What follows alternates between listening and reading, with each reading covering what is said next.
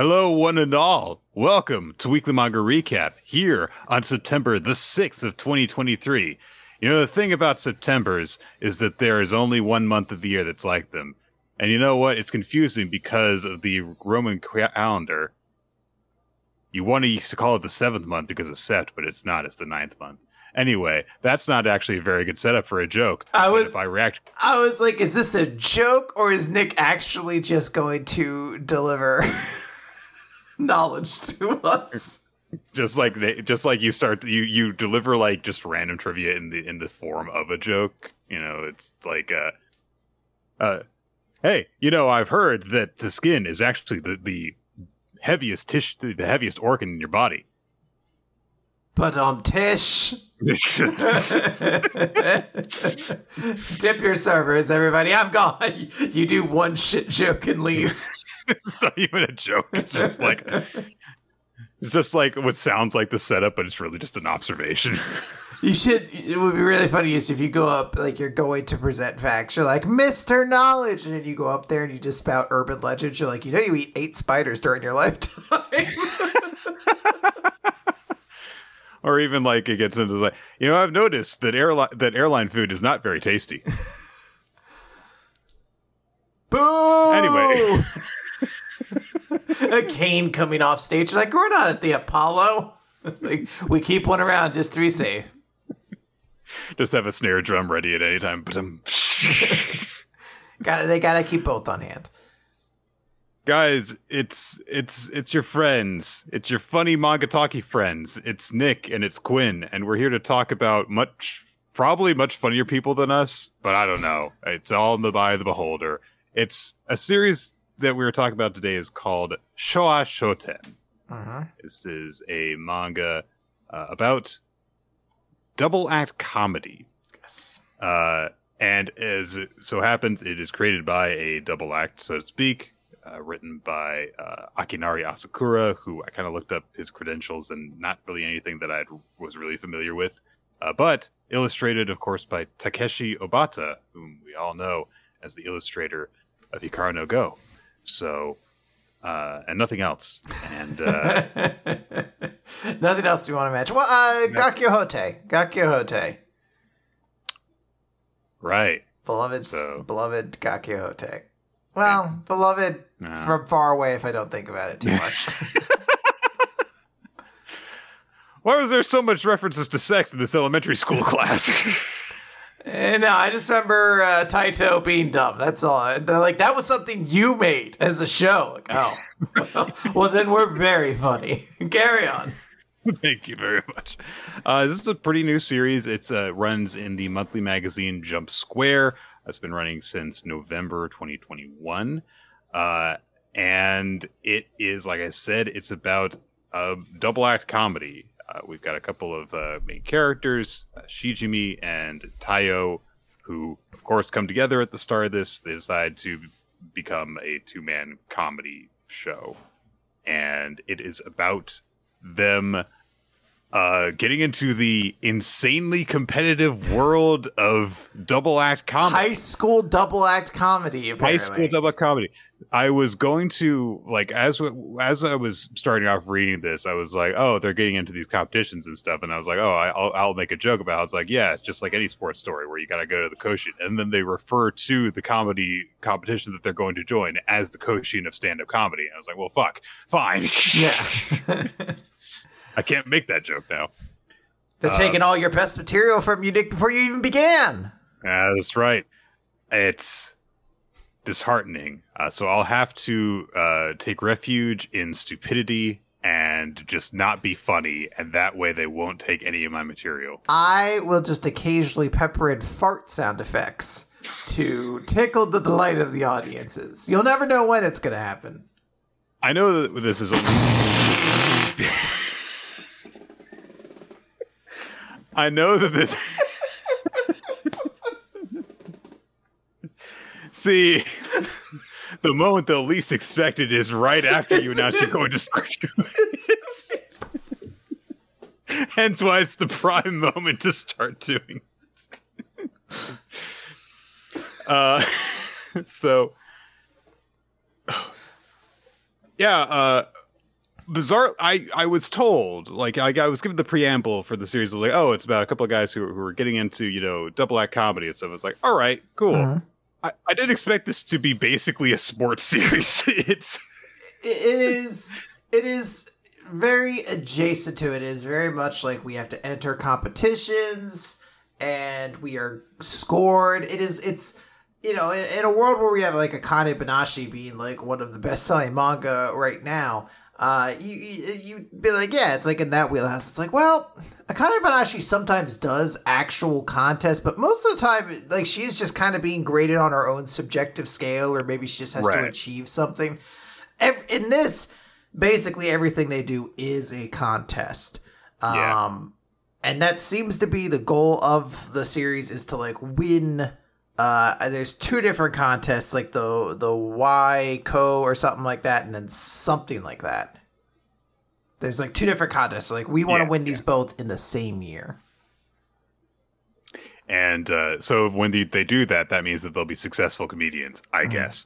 Uh, because as we all know, winning a competition sets you up for success for the rest of your career. Yeah. Look at all those people who have won Young Manga Awards who then went on to become insanely successful mangaka. Yeah, it happens with some of them, but you know, it's like it happens with all of them. No, not a single one of them fails to do it. Nick, just remember uh, American Idol and all the great acts it's given us, like Carrie Underwood, um, the Ruben stronger Studdard. lady. uh, she's one of the few I actually should know. The stronger lady. I couldn't think of her name. I was like daytime talk show singer lady. Uh, and then I think 17 other people. I have no no idea how many Uh. seasons they've done to that show, but um,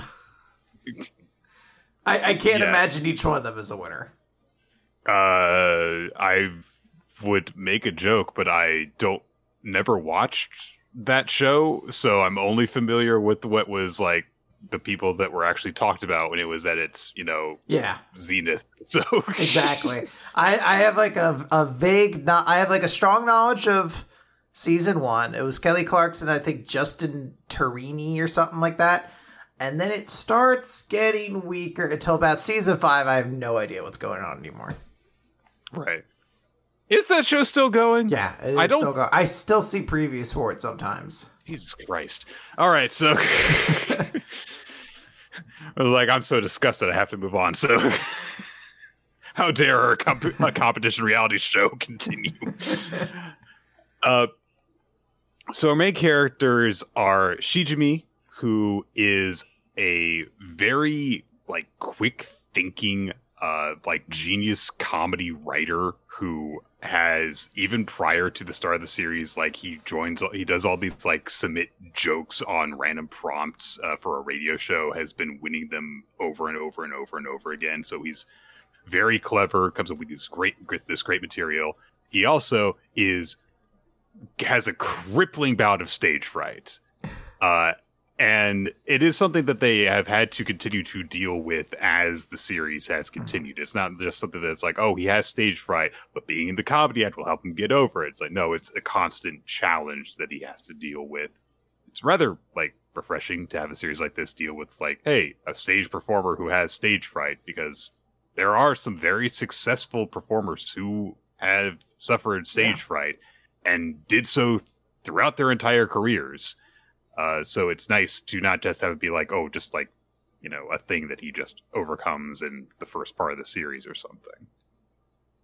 Uh, he's partnered up with Taiyo, who is the opposite of him in a lot of ways. He's a very strong improv performer. Mhm. He's got a background in uh, acting in dramas uh, when he was a kid.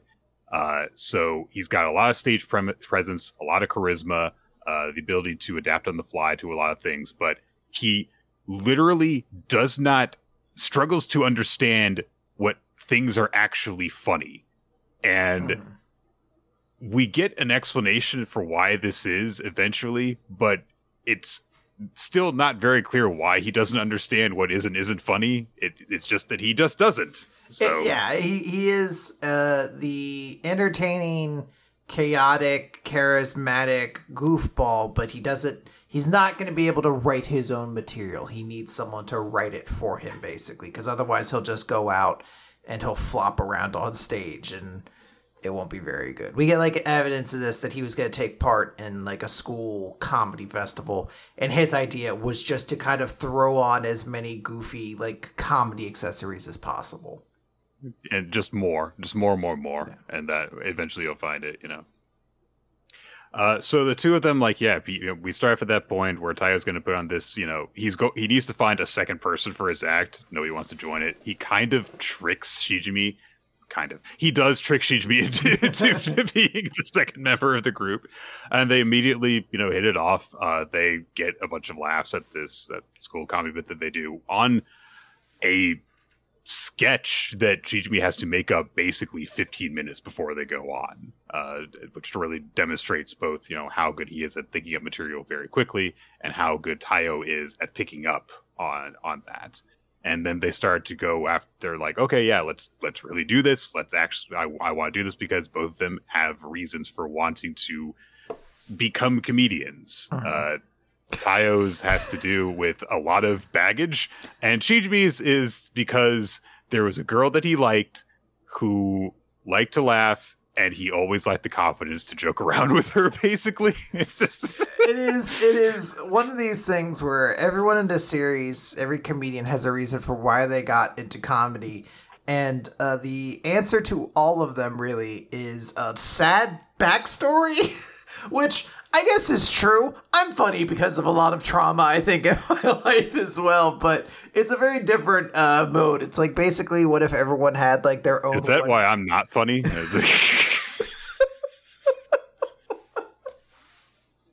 no comment. Uh, and, and, everyone has like their own miniature, like One Piece level flashback of like, why are you into comedy? And uh, what is his name? Sadichi?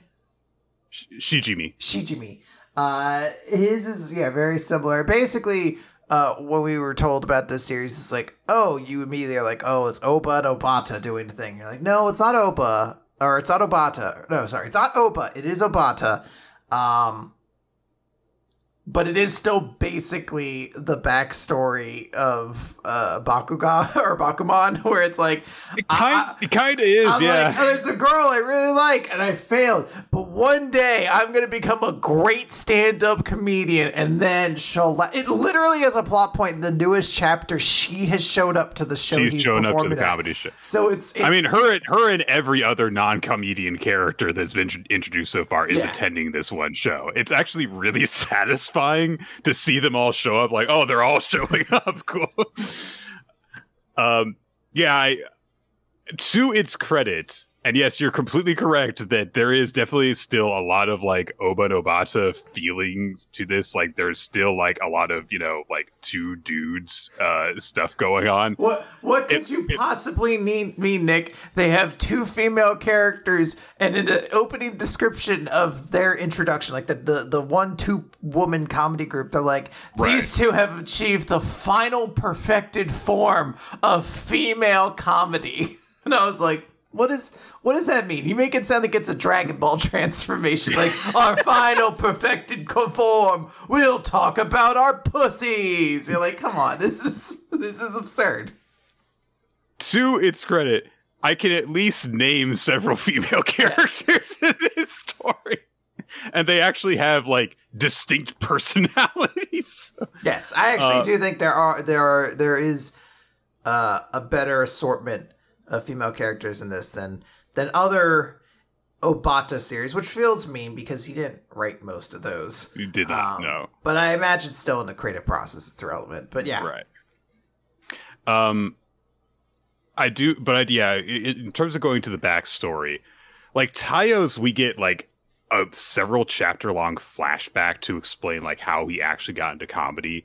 And it is shockingly devastating just how how sad it is and how fucking evil his rival is. It is wild that they were like because they they have a lot of different uh two person comedy groups. They they need to give them like a defined style. And we're eventually led to believe that there's one group who are going to be our kind of antagonist called passionate sandbag Uh, and their gimmick, I should say gimmick, but like what defines them is that they're mean. They they will Yeah. insult people. They don't care about anybody. They are fine with punching down.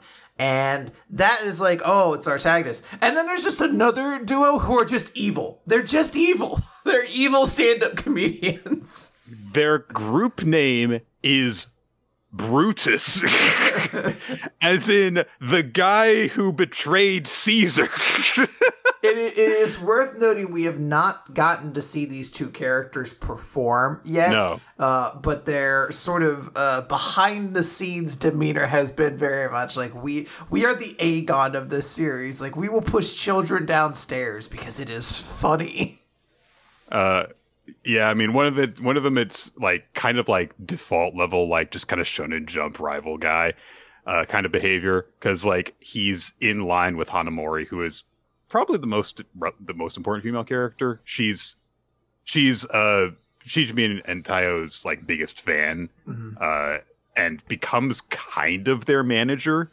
Uh, I mean, they're not successful enough to have an official manager, so she's their manager. But uh, so She made their Uh, Twitter account. That makes right. that makes them their manager. uh, so she's like the two of she and Nazutani's partner are in line together, and she wants to get this. She's been waiting in line to get this this pastry, and it gets to up to just him, and you can take a maximum of two, and there's two left. So he looks behind him, looks at her, and he's like, uh, "Well, I guess I'll do the gentlemanly thing here. Give me two. Doesn't he throw one away then too? He's like, I only wanted one. he doesn't even want the other one. But meanwhile, his partner. I don't know if I should get into this because it's kind of spoilers, I guess. He's basically a murderer. Like, He's essentially like a slightly less sociopathic version of Cartman. Like he kind of just uh, maneuvers around life being kind of shitty. And when something is taken from him, he's like, "No, I actually want it." Like something he's been Yeah. neglecting all his time, he suddenly wants it now because it's being taken from him, uh, and he's just a jerk. Uh, as again, these two characters have not performed comedy yet, so we don't No. really know what their style is. But like, it's described that they're like ruthless. They they they they won't stop until they get everything they want, basically. So Yeah. that's kind of what they're setting them up to be. heel comedians, just what we need in this. I, I'm truly waiting for these motherfuckers to show up with like a chair and to hit some. Actually, no, they did kind of do that right before this contest. The one like walks up to Taiyo and it whispers something into his ear that's absolutely rattling him. So like, yeah, they are not above like kind of just like fucking up the competition to win these comedy contests.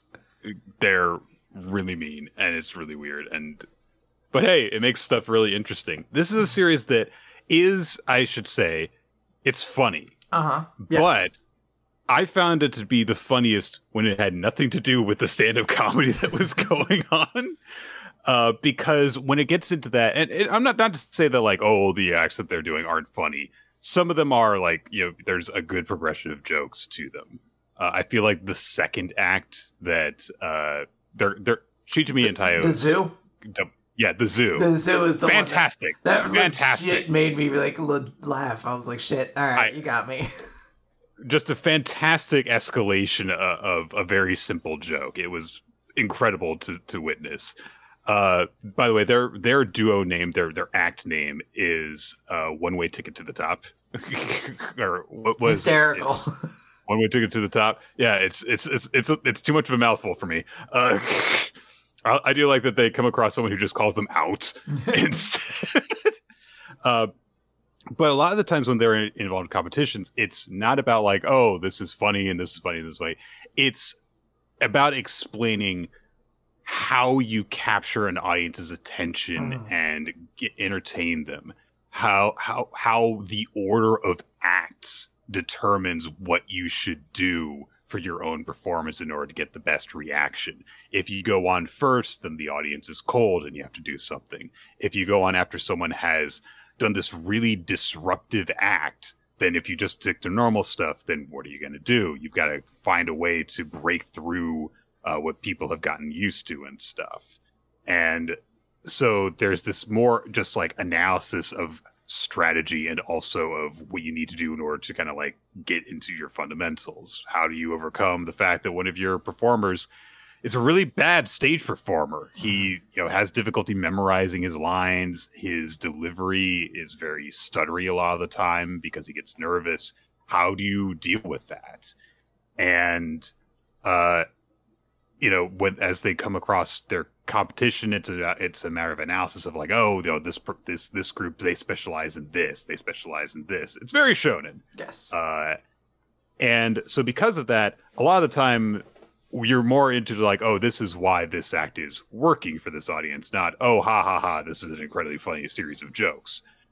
W- removed from that context, when the when you don't have to worry about like you know, all this analysis and stuff like that, there are just some characters that are just naturally funny and you know you're not in a the narrative of, of the story isn't this person is trying to be funny for these people it's here's this absurd situation and this person who in trying to just do normal things in their life is just naturally funny it tends to be funnier mm-hmm. like i Shijimi's family is hilarious for example yes. uh so there's is a series that I found to be very gripping and at times very funny, at times surprisingly heartbreaking.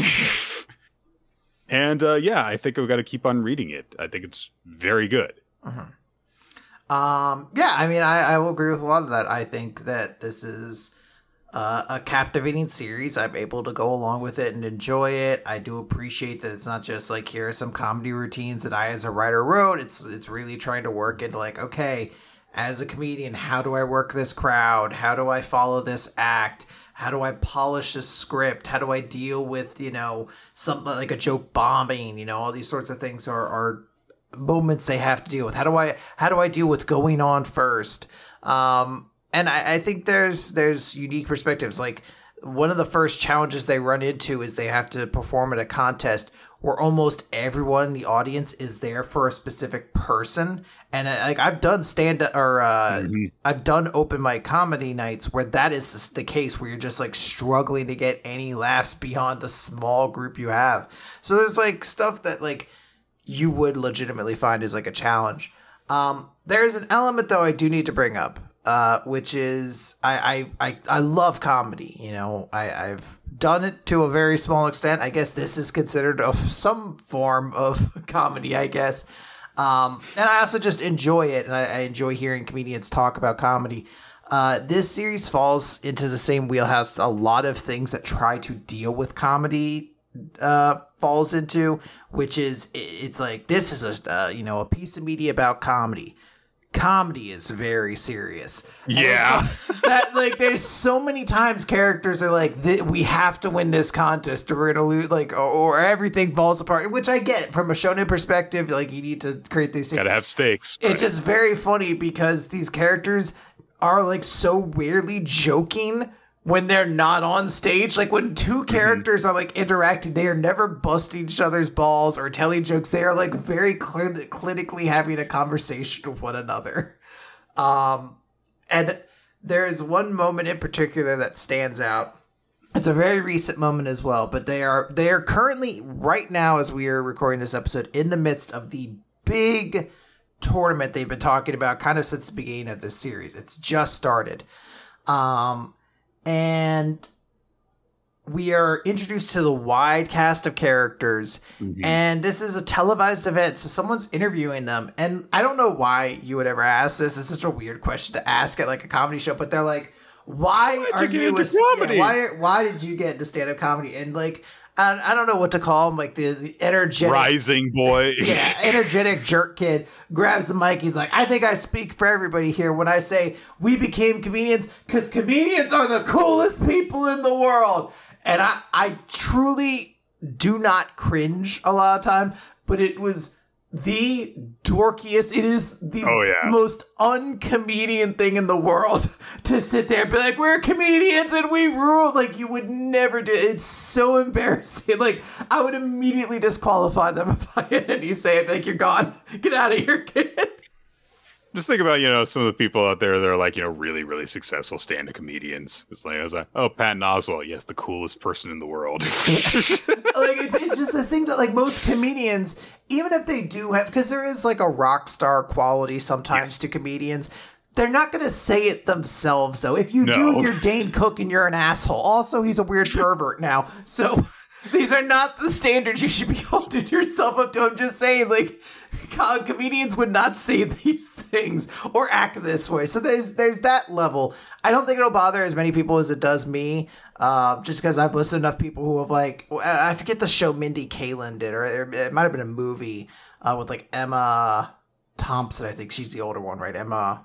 No, I forget. I don't know. It, it was like a it was like a late night comedy show movie, and Mindy Kaling wrote it, who is like a comedy writer herself. But it's such a dour, serious movie. You're just like, I don't.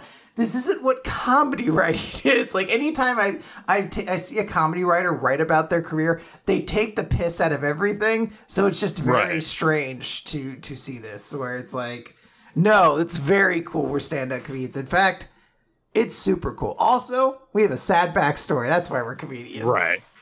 There is, I believe that there is an old expression which is all comedians want to be dramatic actors. Uh, you know, I, I, it, I, I think it has to do with like you know a love of stage performance and a wanting and an admiration for the stuff that they can't do, kind of thing.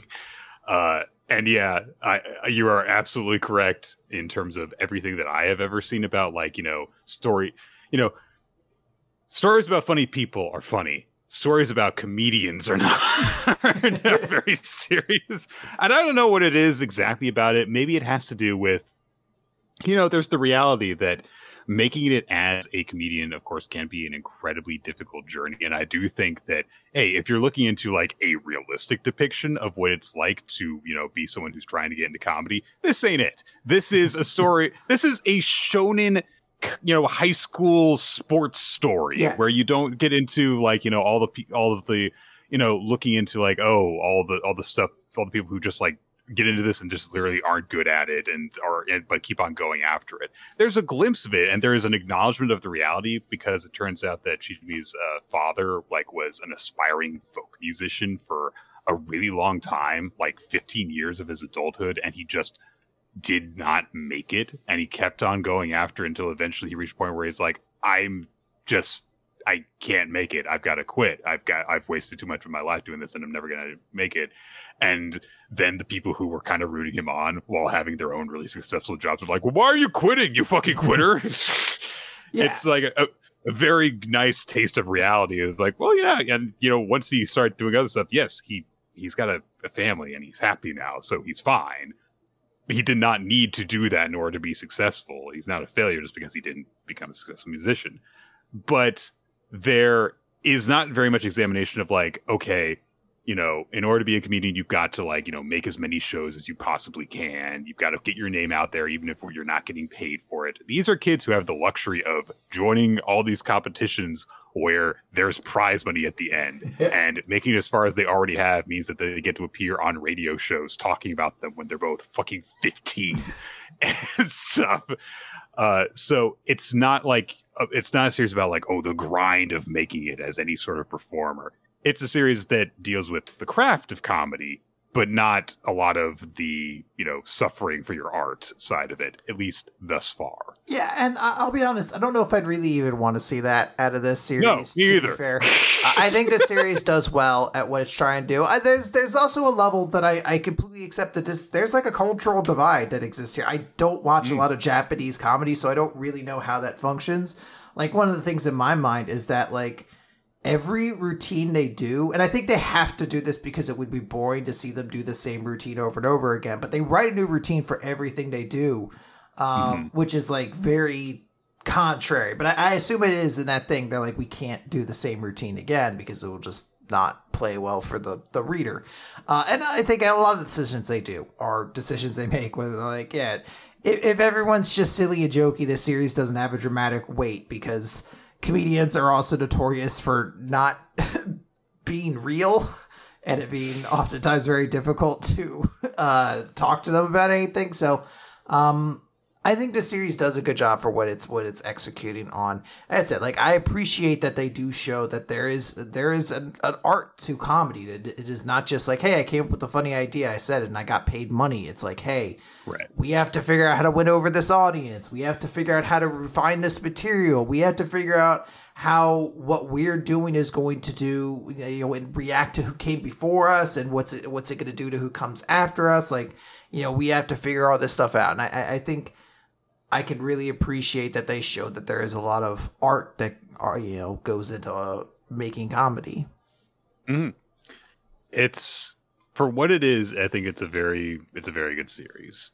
Uh i don't know if i would put it above like some of the other s- series in its line that we've talked about like you know not just Akane Banashi, but you know other stuff about like you know stories about actors and stuff i but i think that it's just like you know if you want a series that hey you're gonna read like once a month i think it's very well crafted for that especially Mhm. because it does a very it has a very good focus on this month's chapter is about this act. Yeah. And you, you read the chapter and it's like, oh, that act was interesting in this way or that way. And now the chapter is done and the act is done. so it's it's very good ep- episodically uh, as well. Uh, so yeah, you can check it out for free. Uh, if you uh, live in areas where the, you know Viz services and Manga Plus and such are available, it's on it's on Manga Plus. It's on uh, the Shonen Jump website. Uh, and if you've got uh, an, account, an account through Shonen Jump, you can read the entire series for free. Uh, it's only 21 chapters. Uh, they're they're long chapters because it's a monthly series, uh, but it's still pretty easy to catch up on if you would like to. Yeah, I think that's the the big thing to note is uh, this is a still relatively young series. This is pretty easy to catch up on, and I imagine you'll have uh, a decent time with it. It's, I think in my mind, it was it's it's pretty fun. I don't know if it's like it's not the best thing I'm reading right now, but it's definitely enjoyable and worth it. Also, chapters, as you kind of mentioned, are very substantial. This isn't like Boruto or even World Trigger. Uh, World Trigger's well, you say that about this week. but the idea of like uh, sometimes with monthly series it feels like the content runs through very quickly. I, I honestly chapters of this felt like i was like oh wow it's gotta almost be done. I'd like tap the screen and be like halfway through? Oh what a blessing. Uh, agreed. Yeah. good stuff. Okay. We have manga to talk about. we have a whole bunch. We should also note the order of the Uh-huh. recap is shifting slightly. We're just A moving a couple. change, change. We're moving a couple series that are have uh, established themselves to be sticking around for a long time out of that section and moving them around. Also trying to buffer some of the end of the podcast a little bit. Right. So we're going to start things off still, however, with My Hero Academia. It's chapter number 399 Organic Mingling Clusters of Light. Uh, so All Might, uh, things are still not looking so good uh, for him. He's managed to hit All for One uh, hard a few times, but he's also, you know, taken some heavy blows himself. And he's a regular straw man guy, so he's got bones that don't regenerate. Uh, but uh, he calls on some more support items and basically goes Doctor Octopus. He combines uh, the abilities of Tentacle and Froppy in order to have suction cup tentacles. It feels like a little bit of a like Froppy's not very well represented in this entire outfit. she just gets the suction pads. There's there's a lot of stretches going on here and how he's representing his students. It's Right, fine. right. The, the effort is there. He's like, I'm going to represent all of my students. And they're like, how are you going to represent uh, Sugar Man? He's like, I, I don't know. The machine will punch hard. Uh, got, got it. All right, next one. They're like, how do you do Froppy? Like, I don't know, something that's um sort of sticky in a way. She's got so many facets to her quirk. You could do so many things. eh, whatever. Suction cups. Suction cups. Uh, so All Might briefly, you know, analyzes like, okay, if I manage to deal a lot of damage to All for One, then he starts to revert. So I'm, de- I'm, you know, I am affecting this if I just manage to hit him hard some more. Uh, but of course, uh, All for One is still All for One, and uh, so he says like, you know, you're just laughing one minute like an insane person, then you're scampering around and hiding in the next. I know what you're trying to do. I don't need to waste my excess strength just to twist your garish grin into an agonized grimace. and then he says he's going to use power slave, saver mode, which is a really weird thing for him to say. It feels like what you don't call anything power saver mode unless you've got like I don't know a laptop power. That's the only time that you should call anything that. Is Anyway, your, he's is your issue that he's saying that because it he's like I'm gonna kick your ass, turn on reserve power, or is it because it's just like no, nothing has power saving mode unless it's a laptop. I'd rather see a little battery symbol going down, Mister. You know, it's it's one of those things where it's like you know I'm going to go into power saver mode to beat you. That's all I need to do. But I am still at only like 35%, and I do have a long day ahead of me. And I, well, You know, I'm really not thinking this through. I'm I, I'm not even thinking about what I'm gonna do for dinner time. I gotta get directions. I need my phone for that. I don't know how to make my way downtown without without GPS. Yeah. He's like, I've never even been to this city before. And like, you live in this city. Oh. Okay. No, I'm definitely gonna need my GPS to get home. Uh, and uh, so he summons some really, really big mouths to attack All Might, who immediately is like, "Bullshit! You're not using Power Saver mode." He's like, "Yeah, I am. Yeah, I am." So you know, the six year olds are arguing over their play fight. Uh, and so you know, now All Might's really pressed. Uh, it seems like, and everyone's mocking him because like, "Oh, you're not so smiley and laughy anymore now," and uh, he refers to him as an old fool providing hospice care for himself with shoddy simulacrums of the children's powers, which is a sentence and a half. Uh, it's a pretty brutal line, to be honest. Uh, and then he tells him, "Hey, you're still on camera. Fucking smile, bitch." And he, he calls him the symbol of um of impotence, which is also really mean. And then he just pops out of a wall while All Might's running, and um does something. Uh, he punches him or something, but it's that little mouth as he comes out. like, what the fuck are you doing, my guy? he punches him so hard that I think All Might's arm comes off. I think it's hard to tell, but there's a very there's some very bloody and broken bits of him now. But despite this, and despite the fact that we also like kind of just look inside All Might's mind, it's that same visual for when he was, you know, clutching around the flame of One for All, except this time he's just going, "Ow! Ow! Ow. uh, despite all that, he says to for One, "You still don't get it. Lights tend to flicker on and off. While my light might be snuffed out, someone's sure to pick up my torch and shine on. And when that radiance meets the darkness, there is, oh, no need for light. Uh, so one of the many, many, many fights that we saw very briefly alluded to, very, very briefly, was that there was a murderer who was released from Tartarus named Kunieda. We have not seen like any of the actual fight aside from her just like showing up. I think at the beginning when all the fights were clustered up, Uh-huh. uh, she's basically killed all the heroes that came to confront her by turning them into flower pots. Got like evil flowers that feed on their life force sprouting out of them, including Aoyama, who's still alive. Uh, and the flowers, like little jerks, take away his belt so he can't shoot lasers. What a Just jerk. like the, that's the meanest thing. It's like, oh, you've got the weakest quirk of your class. I'm also just gonna take your belt away. Fuck Yeah, you. and he just sits there floating up there, pew pew, because he can't stop it. It's like Cyclops. He has to watch lasers shoot out of his belly button. and they've got all these mean looking flowers clustered around him and uh so they, they she refers to him as very pathetic and he says i said merci because you remind myself of how shamefully i've lived and it's given me the desire to shine from deep down within my core.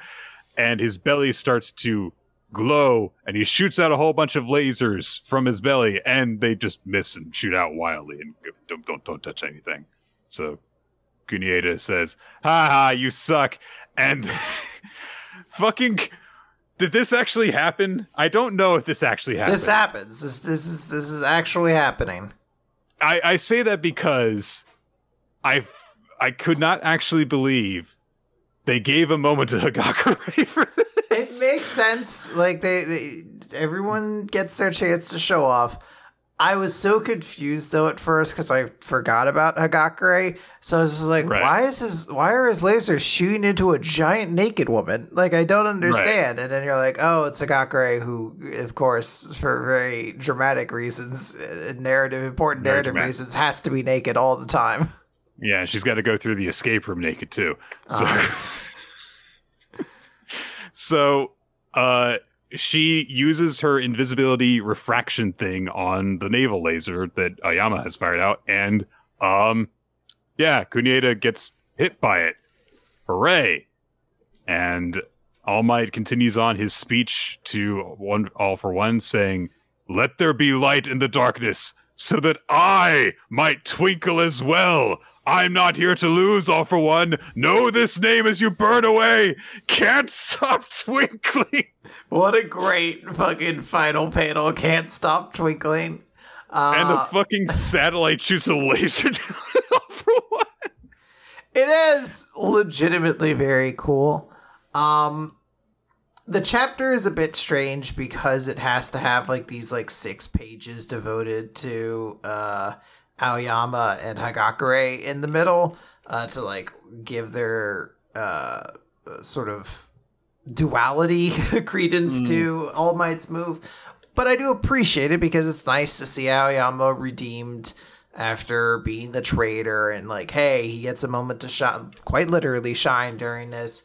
And I do like the combo with Hagakure, who's like, hey, you know, I bended warp light, I can reflect your light back. It's a cool tag team move when things look bad. I wish we had spent like a little time in this because they also know, like, yeah, a lot of like heroes fell, and I'm like, were any important heroes in that group? Not that I can remember. Like the one panel was like made me wonder. I was like, is Fat Gum in there? And I was like, well, I mean that that flower looks like his mouth, but eh. I don't like that at all. Um, so the idea of like, yeah, it feels like I would have liked to have spent a little time in this, but we, you know, we get this. Whatever. Uh, we're we're we're gonna try to firmly establish this fight with all, all might and all for one is like what we're actually really focusing on. And I do like that there's like a narrative synergy there. It doesn't perfectly work because the scene with Aoyama is so short, but Mhm. I, I appreciate that we got that over the idea of like nothing or like an epilogue or they're like, hey, if you want to find out what Aoyama did during it, read the light novel that explains it. Then you'll know how Kira got his sword. Yeah. uh, I do like that it's uh, also, you know, an Aoyama Hagakure team up because Hagakure was the one who, you know, discovered Aoyama was the traitor, went to confront him with Deku in that in that sequence. Uh, and so this, you know, helps to close that loop and gives the both of them a little moment that, you know, they didn't need to have. They're very, very, very unimportant characters in the grand scheme of things. Uh, but yeah, I do think it was weird that we just cut to this as if Horikoshi had just like suddenly remembered, like, oh right, he's doing a big call out to Aoyama. I should establish what Aoyama is doing. I, yeah, I think also it plays into it. Horikoshi is writing shorter chapters right now, so I think that plays. This, this is like a 15 page chapter, so there's it just feels very short in there. Um, but I honestly I care more about Horikoshi's health, so please draw Yes. whatever you're you're willing to. Um, but still, I had a, I had a good time. I think this All Might fight is turning out to be pretty fucking epic. I, I do love how he keeps adding all of his students, and can't stop twinkling is such a great like one to end a chapter with. Yeah. All right. Uh, let's move on to Undead Unluck then. Yeah, let's talk about Undead Unluck. Number 173, the jerk as he stands is. So we open in sort of a weird thing where Yeah. uh Chikara's parents uh are here in Union and they're like, uh Yes. hey, are you guys cool with doing this? And they're like Excuse me. Sorry. Uh, they're like, yeah, absolutely. We didn't want to like not be in contact with you for years on end. And it cuts over to Nico. It's like, oh, you're coming this time, Bao. And he's like, yeah. The other said I better get out of there. They never get stronger. And Shin says something like, oh, forgive me. I wish to see Haruka grow up. And I'm like, kind of wondering what's going on until Ichigo's just, uh, Ichigo's just like, let's do the time warp again. And you're like, oh, okay. They're, skipping going ahead. they're going forward in time. So it's worth noting a couple things. Bao is going to be going with them, uh, which is sure relevant. Uh, but Ashin is not. Uh, old Yes. man Ashin. So presumably we will now finally get the Ashin that we knew and Right. uh, understood. So um, that's sort of the setup for a couple of these things. Uh, we immediately cut over to Apocalypse. I like how we spent. I like how we spent all that time establishing Chikara's friend in high school, and he's not there. he is not there and will never remember this kid because 16 years are skipped. Uh, Apocalypse is just sitting there like, stop using my quests like a time machine. Uh, but he just notes, he's like, was it wise to do that? There may have been negators you missed by warping so far forward in time. And Fuko is very confident. She's like, there aren't, guaranteed. And Nico's like, how are you so certain Are you sure? this? And she's like, no, I know. Because he even brings up, he's like, this loop has been different than everything else that's been going on previously. Like, there's been things that have thrown you off. So how do you know that mm-hmm. nothing has changed? She's like, oh, I know, because I asked. He's like, asked? You mean asked who? And she's like, it's a field. I feel like you're not partial to. And Nico's Is it like, the occult? Nico's immediately like, "Did you really base your entire decision on the occult?" And Fuko's like, "I'm going. I'm leaving. Go. on. I buy. I, I, I gotta take this magic staff. I'm Goodbye. getting out of here." And she literally does. She flies away to Paris, France. Uh, I love that Fuko has all this confidence. She has literally centuries of wisdom on her side, and she will still just run away from awkward conversations. She's like, gotta get out of here. um, so yeah, it's it's 2015 now. She's in Paris, France. She kind of bemoans the fact that she's like, I've been on this planet for so long, but I still feel like I'm sticking out everywhere I go. And she's kind of like, maybe this person's not even gonna show up. Like, you know, it. Maybe she wasn't chosen to be a negator in this world, and you know, if she does, you know, that's it's it's all fine. Uh, and we get like a little bit of a flashback as Fuko's kind of thinking about this person. It's pretty clear who it is. We all know it's Latla, who's the only person who's been established to be a fortune teller in this series. right. Uh, but she's thinking about that 4.6 billion year old promise I made to the both of you. And Latla shows up and she's immediately angry. She's like, You said we'd reunite in 16 years, but you never specified a date. if I wasn't as awesome as I am, I know we never would have met. You're lucky that this motorcycle helmet exactly conforms to the shape of my hair. Yeah. Uh, so they're like, wait, this is confusing. Like, you look exactly the same as like what happened back then. It's been 16 years. I'm 21 years old now, which immediately had me concerned. Like, did Fuko go to a five year old for fortune telling? The answer Yes. is yes. The answer is yes, she did. Uh, she's like, so did it work out? The fortune telling? You know, she's she starts going this flashback of how Fuko met her, and it was the day that Latla's sister had her illness discovered. And Fuko meets her and is like, hey, I'm here to make good on a promise, and I'm gonna meet you again in 16 years. She she also in that time asked her basically like, where do you think my friends are, and kind of used that to pinpoint some things. Uh, and she's just like, hey, keep honing your for- fortune telling skills.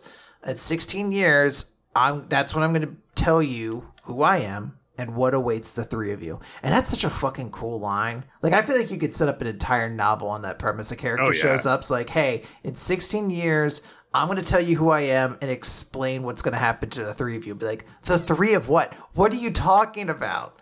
Um, yeah. I almost could have this to a person like that hasn't even met the other two people yet, and it's like kind of like getting closer and closer to the time, yeah. and you can have a whole bunch of adventures even before that point. Yeah. She has met her sister at this point and Rip, but like the idea that like, hey, you don't know who, what three are you talking about? What's the significance? Everything like that.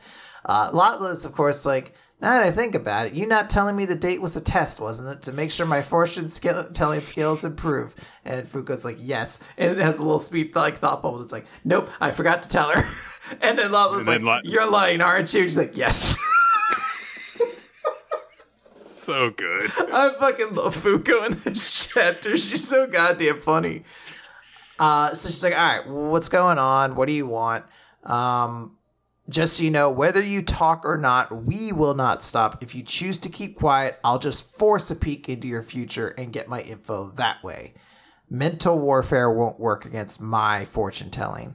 Fuko's like, ah, okay. This is the kind of person Latla is. She'll go to any lengths to help her loved ones, even at the cost of her life. But this time, I'm not going to let you handle all this alone. So she explains everything and gives her all the details of the last loop. You know, explain how even in the end, it basically it was like, hey, Rip and you were going to do everything you could to get this loop, and you know things happen the way it does. And Fuko's like, do you still trust me after all of that? And Latla's like, no, that's that's fine. I'm just thinking about how he's a good man after all, isn't he? That jerk Rip, that is. And she also bemoans, she's like, wait, I look just like my sister. Did he ever not have the hots for me? Like, not not once did he fucking even try to like make a pass. Just don't tell her, Fuko. Don't tell her. uh, and Fuko's just like, look, Mr. Rip always cared about your little sister's sake, and you were an incredibly important person to him because of that. Which I guess kind of answers her concerns with that. Uh, she's like, look, you know, you guys have all your qualities. It inspired you to press forward till the end. But Latla's like, what's going to happen this time? What should we do in this loop? How can we save my little sister? And Fuko's like, listen, this tragedy involves your two abilities this entire time. She's thinking about what she's going to do to bring change to this. She's going to try to save them and she notes, I am going to repair, you gotta love the particular word choice, the scarred fate you three bear. Uh, so the best. Oh my god, Latla's younger sister has the unbear ability. oh my god, unscarred.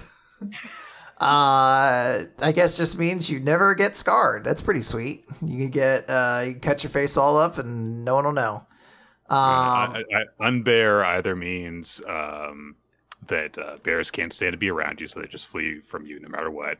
Uh, you can't bear anything, so you've got no stamina. You can't lift anything, or uh, the unbear, you can't get naked. Uh, ah, yeah. this is this is the Second Amendment kind of wording where you're trying to figure out. like right. what what does bear really mean? Uh, I do think there's like a fun fan fiction potential in a character who's unbearable and just no one wants to be near them. Like they're like, God, we need this person to get there because no one can stand to be around this motherfucker. Just shows up in a room. Like, hey guys, you want to be on my podcast? it's just me, and I walk in. Like, hey guys, fart noise. Everyone's like, I can't, I can't bear to be around this bitch. Uh, Fuko notes like, hey, the best way to solve this is to make you two negators. You're probably already a negator, like that's the path you're set on. But Mr. Rip, on the other hand, and Latla's me like, no, it's fine. Like you're concerned about whether he's skilled or not to become the vessel for Unrepair, right? And you're like, no, Rip's been doing pretty well in this universe. Like you told me everything that's gonna happen, but let's just say I'm positive that jerk as he stands is even more amazing than his past self. And we we get Rip stepping out of a, a fancy car, his little fancy badge flowing in the wind. And I'm not yeah, gonna lie, this fucking this this fucking '80s action hero yeah. over here, Rip Tristan. it is an amazing. I feel like we've heard his full name before, but it is a great scene it written there where you're like, I guess Rip is your first name, man. Go for it. It's going to be a little bit difficult to tell Rip apart from all of his other light, light-haired teammates. Yeah. If lose your eye, lose an eye. I can't tell who's who. Where do you get your legs chopped off so you can fix those knives to them instead? Uh, it is. Um, I, I can't help it though. I'm like, fuck yeah, Rip's back. It's the same thing when Rip showed it before. I'm I'm like completely helpless to not think this character is super cool when he shows up in the douchiest ways possible. Right. I know. I mean, like uh, this is out, out, of all the different, uh, you know, characters that Fuko is going to have to try and like, you know, do things right this time. With Rip and Latla are possibly like the biggest one. Uh, Yeah, because I mean, like how insanely tragic their their entire story together is, and the fact that you know Billy had to fucking kill him. yeah, uh, Andy. Um, so Andy, Billy. Yeah. yeah, th- this is definitely one of the biggest ones. I assuming that maybe Unruin is still someone she has to recruit. Maybe that's like the big finale or something like that. But yeah, this is definitely one of the maybe the biggest one. So I'm very excited to see this. I'll be curious to see what's gonna happen here. And I just love like the humor injected throughout the chapter. Um, everyone was just really entertaining, and I had a good time. Yeah, it was a very fun chapter, just just as a setup chapter. Uh, so it was nice. All right, let's move on to ba ba ba ba ba ba blue box. That's right, blue box up at the front, baby. Woo!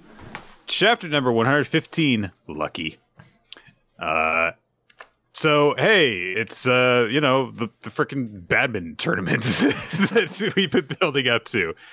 And uh, so we kind of just get a reminder of the stakes, which are hey, there's only two slots that come out of this tournament in order to become eligible for the Summer National Singles Tournament. And of course, you know, the two walls in Taiki's way are Haru and Yusa. And so he's like, look, the least that I can do at this tournament for first years is wicked. Uh, and uh, so you know, people like look around. It's like, oh, hey, look, you know, Sajikawa Yusa School is right over there. They're built different. Wait a minute, why don't I see Yusa with them? and uh, so someone comes up and is like, "I check it out. I just heard from the front desk. Uh, Yusa pulled out of the tournament." And Taiki's like, "Wait, what? He did what?" Yeah, uh, apparently, like uh, the top players at his school went on a trip to play abroad, and Yusa got selected from the first years. So, yeah, Oof. Taiki hyped himself up for this rematch with the guy he sees as his rival, and nope, he didn't show up. And Taiki takes this personally. Not even doesn't show up. Doesn't show up because he's so much better than Taiki is. Where he's like, "Oh no, I was selected to go for with the first years uh, or the first team to uh, you know foreign country and perform there." Like, damn. yeah, and Taiki's like, he didn't even see me as competition at all. Like, he's probably just not thinking of you. yeah, uh, knowing what we know of Yusa, he's probably just kind of dazing in and out of consciousness right now until it's Right. time to play, uh, play badminton. Uh, so meanwhile, the rest of Taiki's teammates are kind of you know analyzing this competition. They're like, "Wow, he's he's playing abroad." How are you? It seems like kind of amused by this. He says that this is quote unquote cheeky of Yusa. um, and then they're like, "Oh man, yeah, Taiki was really looking forward to this." And Haru's like, "Oh, this might be perfect though." Well, how? Because he basically has no excuse to, to, to but to win. so uh, they go over that. Uh, Chinatsu and Nagisa show up. And uh, they're like, "What are you guys talking about?" And uh, Haru's like, "Oh yeah, yeah." So the hare hopped on a plane and left. So now the tortoise is wondering what to do. Uh, so he's like, "Look, he needs confidence at, at this point. Not just the desire to win, but by refusing to lose and having the ability to back up that confidence. Loading himself with that pressure going forward will make him leagues stronger. Just like romance. Hmm It's only after you start dating that you need confidence, you know? Yep.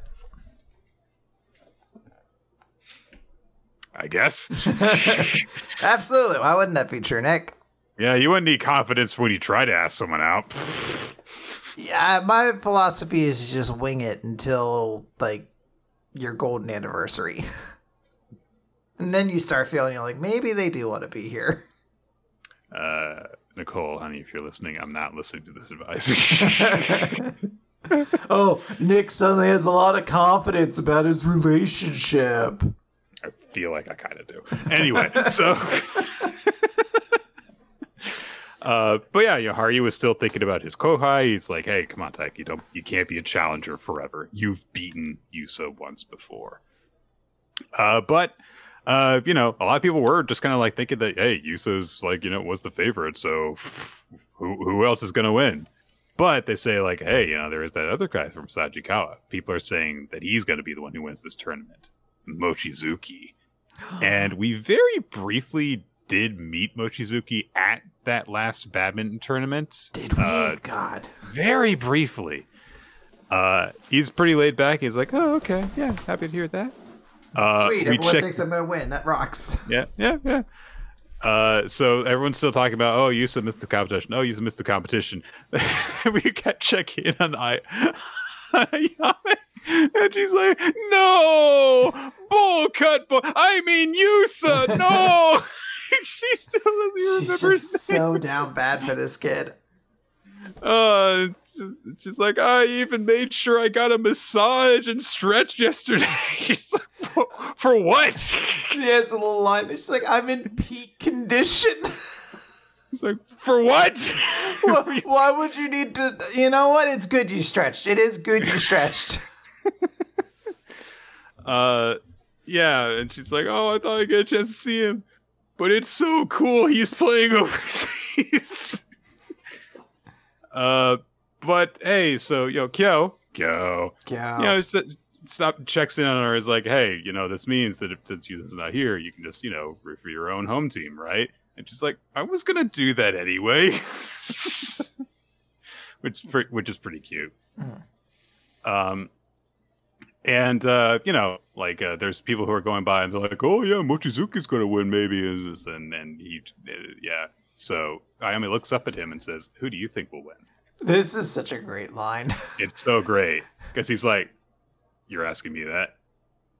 Don't forget, I'm participating too. All right, Kyo's part of the badminton club. Everyone's like, "Oh yeah, Yeah, I- yeah, yo, on the badminton team." And just a very sweet moment where uh, you know, he walks off clearly, like he doesn't show it on his face, but he's clearly upset by you know, like her kind of dismissing his chances of winning Mhm. without meaning to. And she realizes this as he says this and walks off, and she immediately looks really sad about it. And then she starts like punching the chair in front of her. I didn't mean to do that. I didn't try to be mean. Uh, it's very cute. uh, it is funny. They are pushing this ship a little harder every day, every week, and uh, you know what? Starting to get on board. Hey, we gotta have some ship. Chinatsu and Taiki are already together. Yeah. are we gonna I. I'm, I'm all on board with Kyoyame. Kyo Kyoyame. yeah? Yeah, all right. Okay, that's okay. Kyoyame. Kyoyame. You just gotta say That's it that same way. Inuyasha. uh, so Taiki, you know, makes his way through some games. He's doing well. He's pretty hard on himself though. Like, oh, that I had some unnecessary rallies in that. Uh, Oh my god, Black Endo is right. It should be Ayako. Ayakyo. Ayakyo. Ugh. Uh, he runs into Kishi, who I did not remember. Uh, so- but There's legitimately two rivals I remember, and it's Yeah. uh, Yusa and then older Yusa. uh, yeah, and he's and uh, Kishi apparently is like, oh, it, it really is you, but your aura has changed since last time. And was, and uh, Taiki's like, you can see auras. What color is mine? Uh, it's not that kind of aura. What fucking kind of aura is it? Uh, but uh, he says like, yeah, I was watching your match. You gotten really strong. But Taiki's like, oh, I'm gonna get even stronger. He's thinking because like because I've got to follow the example of someone important to me. Uh, and then you know he gets he, he really humbles it up and is like, oh yeah, Hari Senpai's always beating me, so I've got to get good enough to return his shots at least, and I'm aiming for nationals and stuff. And from the sidelines, someone goes, huh. And Mochizuki is over there wearing his douchey headband. And he's like, oh, sorry. It's just so rare in these day and age to hear someone just go like, oh, I'm going to go to nationals. Oh, hey, you beat Yusa in his practice match. Yeah, I mean, Yusa had been really tired because he's been playing in a bunch of matches by then and stuff. Fuck you. I mean- you do have to bring it up because it's like, yeah, you beat Yusa, you know, after he did a whole lot of matches. But yeah, it's it, it is kind of douchey. Yeah, so Taiki's like, what, don't you want to play in nationals? And it's like, nah. I play badminton because I like it. And without Yusa in this tournament, I'm lucky because if he were here, I wouldn't have a chance at winning. And Taiki, as he walks off, is like, "Lucky? What good is it to have that kind of luck?" my God, calm down, dude. I do appreciate his thought process where he's like, I don't want to win by default. Like, I want to play the best players. I want to win. I've trained this hard for this reason. And here's this guy who's like, oh, how fortunate it is that my biggest rival isn't here. I get an automatic buy. Uh, it's a good, like, clashing of philosophies between these two characters. And you do see why somebody might find Taiki admirable if this is his thought process all the time. He's just like, no, I want to be the best. I want to beat the best. I don't want to I don't want to win a tournament because the best isn't here, you know. And that's that's why he's got a girlfriend, Nick. Yeah, it's true. Because he pushed himself, I guess. Uh-huh. He never gives up, never surrenders. Yep. He's if ankle, like... if Kurt Angle in his prime had him in the ankle lock, he would not tap. He would not. His ankle would be broken because Kurt Angle breaks ankles. He snaps them.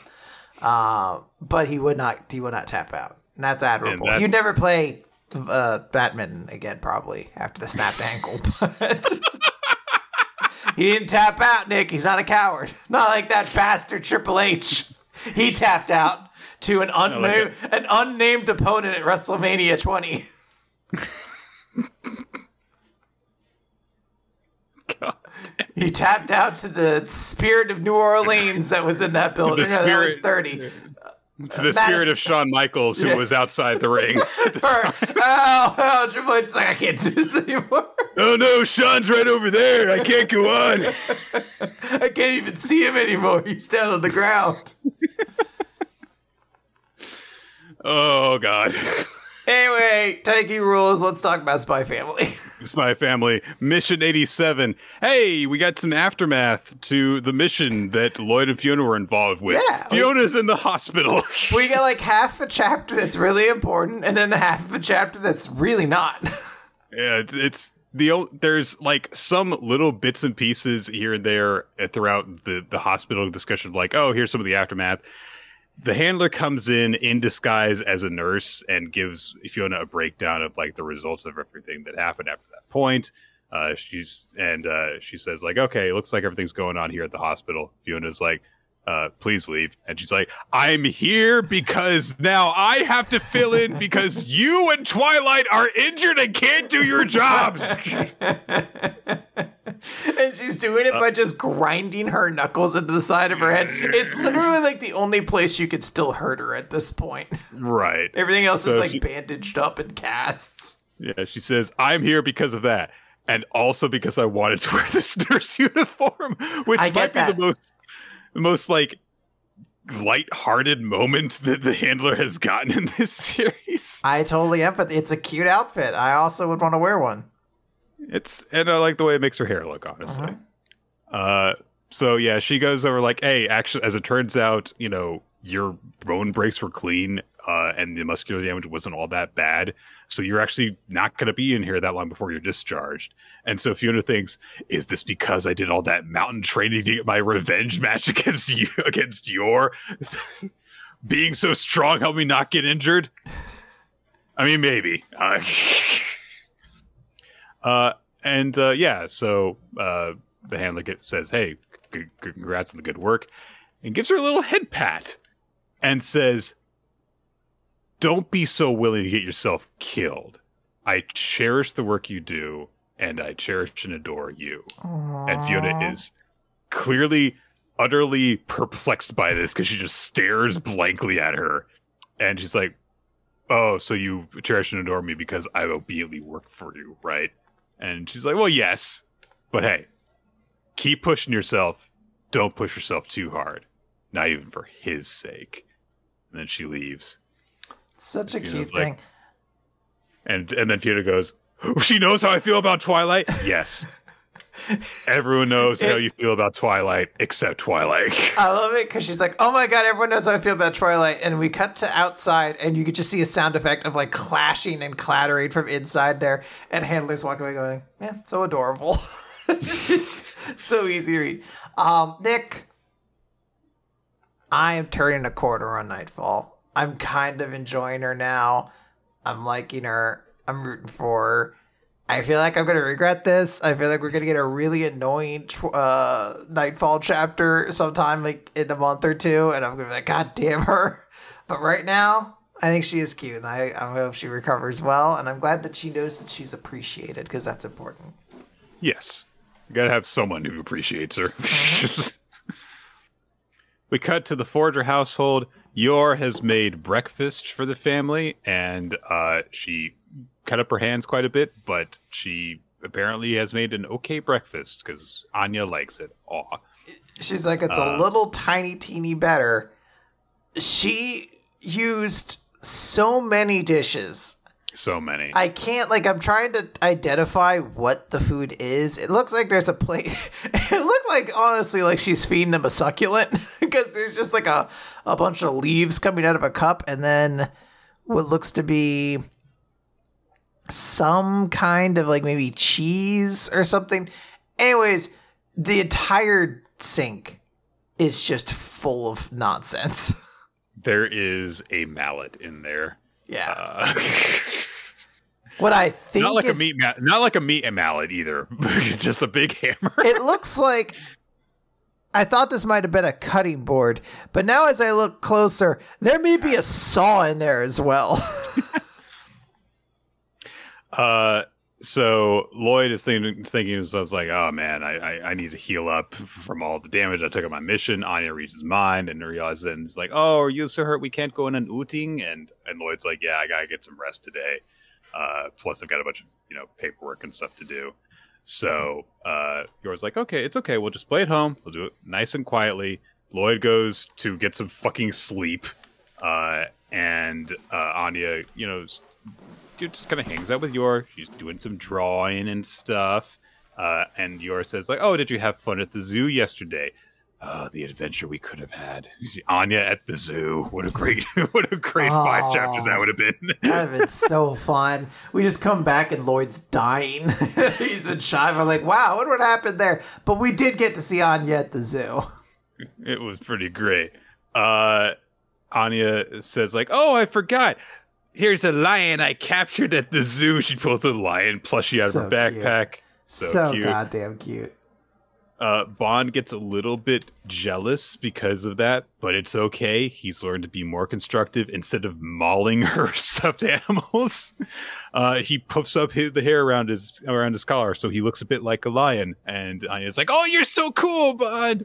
Now it could be an elephant." Uh, it doesn't work out so well. He tries to just breathe through his nose really hard and just snot. Just, yeah, just shoots snot out, and everyone's like, uh. Uh, so they try and they just you know, kind of play around with Bond, having him impersonate different animals. He tries to be a giraffe and he looks instead like kind of like an alpaca. And then Yora's like, "Oh, it's okay, Bond. We like you just the way you are." And she gives him a nice brushing, gets him all nice and clean. And Anya's like, "Bond looks happy. Can you brush my hair too?" Brushes Anya's hair, and she's like, "Am I shiny now?" Yeah. Oh, Franky comes in. We should look. I'm all shiny and silky. Let's brush Scruffy's hair too. And then Franky's like, "No, if I do that, then I'll lose my trademark." And yours like, "Yeah, we can't do that to Franky. Without his hair, no one would even know who he is." Truly biting. Yeah. And then the chapter ends on them making a whole bunch of noise, and Loid just kind of like pokes his head out. He's very tired. He slams the door. Yeah. Loid's having a rough night. He wants to Suck go. it up, you Loid. Suck it up. Um, the first half of the chapter I really like is like a cool lot, uh, like uh, amount of detail being given between Handler and Nightfall's relationship, and I do just like seeing her like get appreciated and all that. Uh, the second half of it is fine. It's like a couple different animal jokes with Bond, uh, and I do really like the moment of you're just brushing Anya's hair and her being like, "Now I have such silky smooth hair," and it's like very cute. Yeah. Just cute family time. Yeah. That's all. Yeah, where we did the spy stuff, Nick. Now it's time for the X family stuff.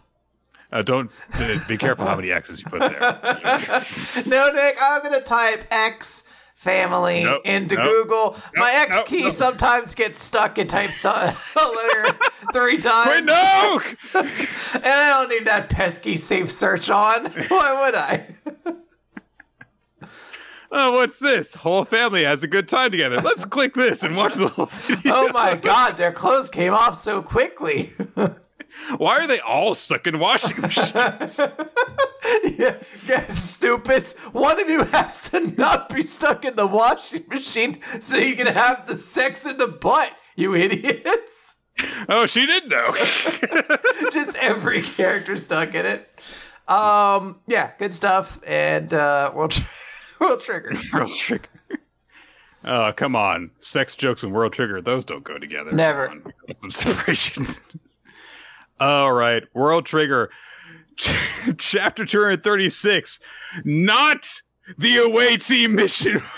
Nick, what a promised land we've gotten into after six years of World Trigger being in a non ending exam arc. We're finally moving something forward.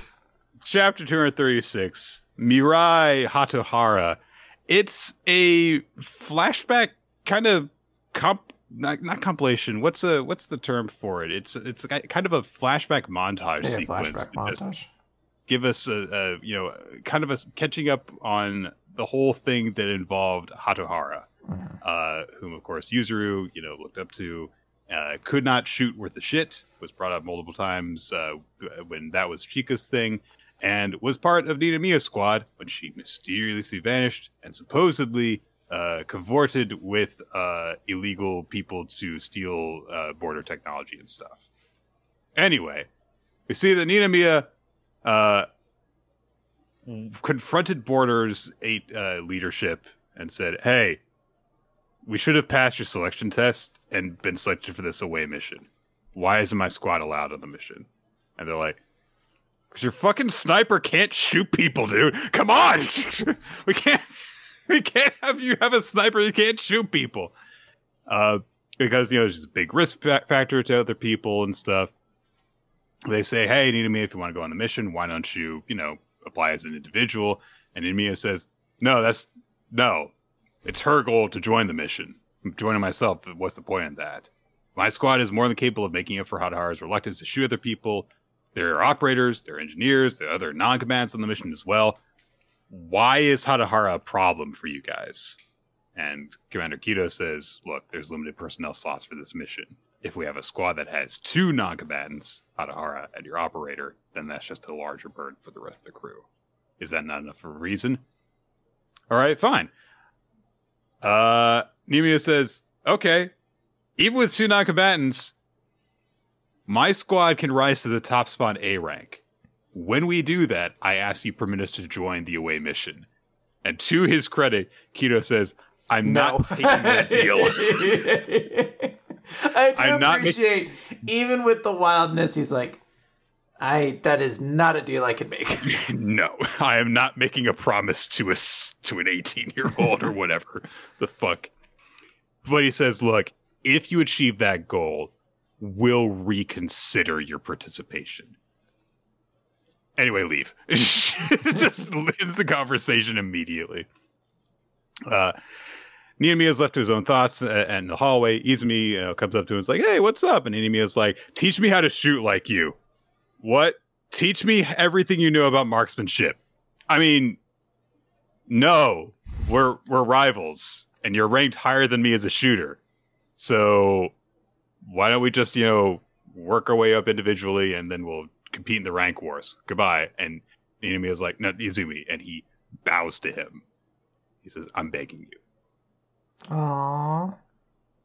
They So all have such in, uh, like invested relationships with one another. Yeah. Uh, so then Inami, of course, has to break the news to his squad.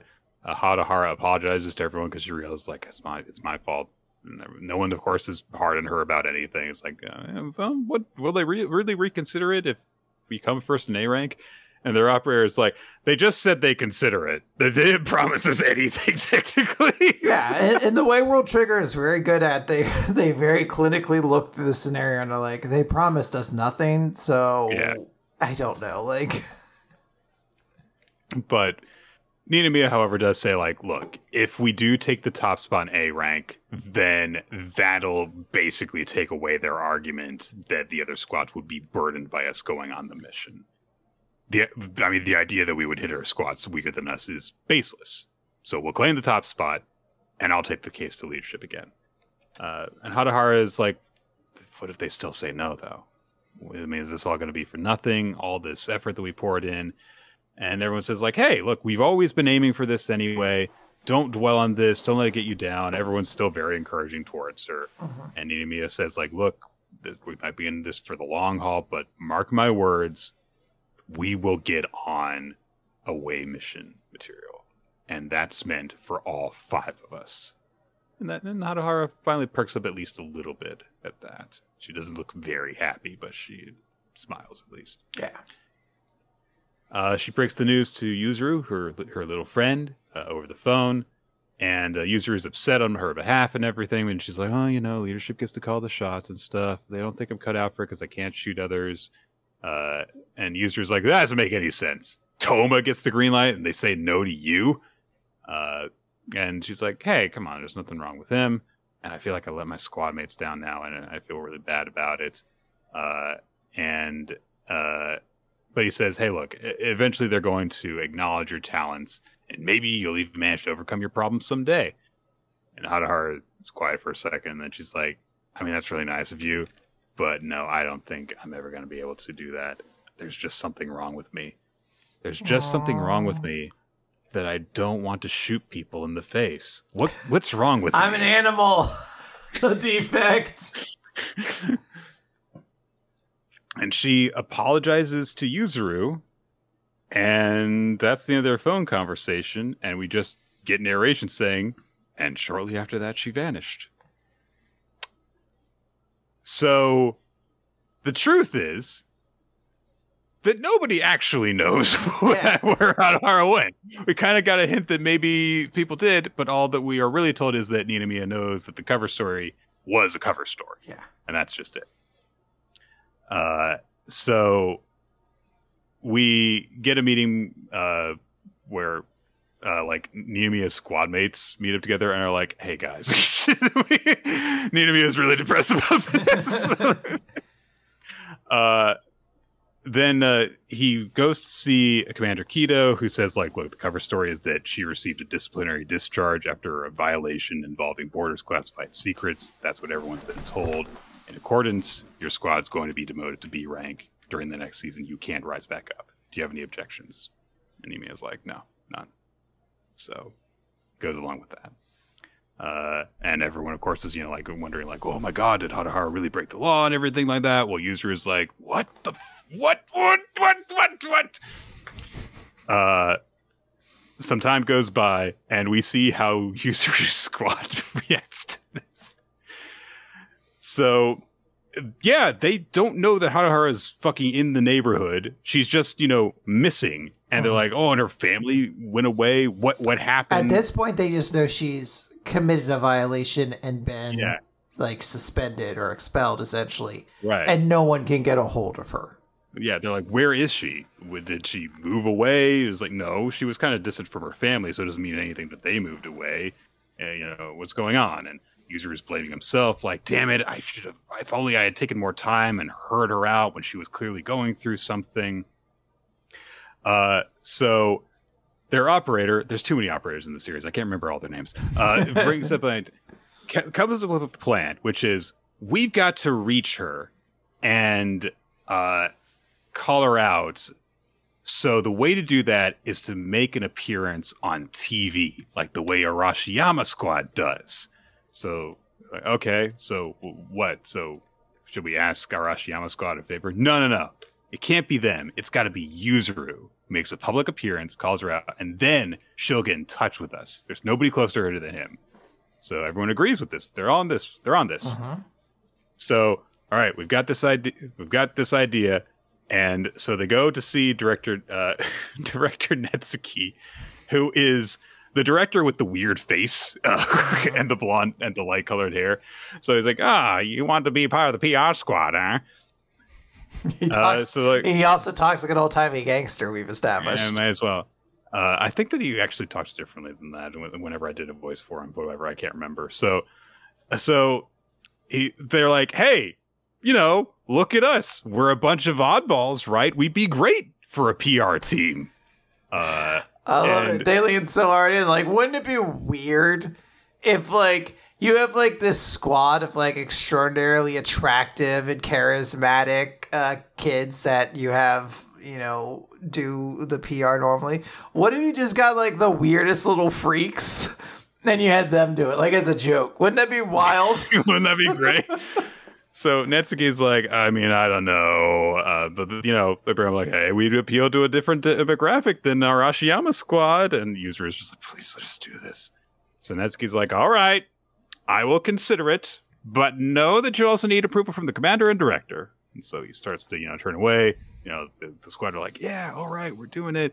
And of course, as he turns away, he just thinks like, I mean, I feel bad for them, but I mean, look, there's, there's, they, they're too. Risky. There's no way this works. No, no. so he's just like, I'll just, you know, tell them no later. but Kageura, who of course can sense others' emotions directed towards him, basically used this as a lie direct detector in this moment and is like, You're just giving us false hope while you stall. He's like, No, I said I consider it. That pity of yours cuts deep. You hear me? Hadouken! yeah, he, he uh, straight up fucking Shoryukens this motherfucker. Just fucking destroys.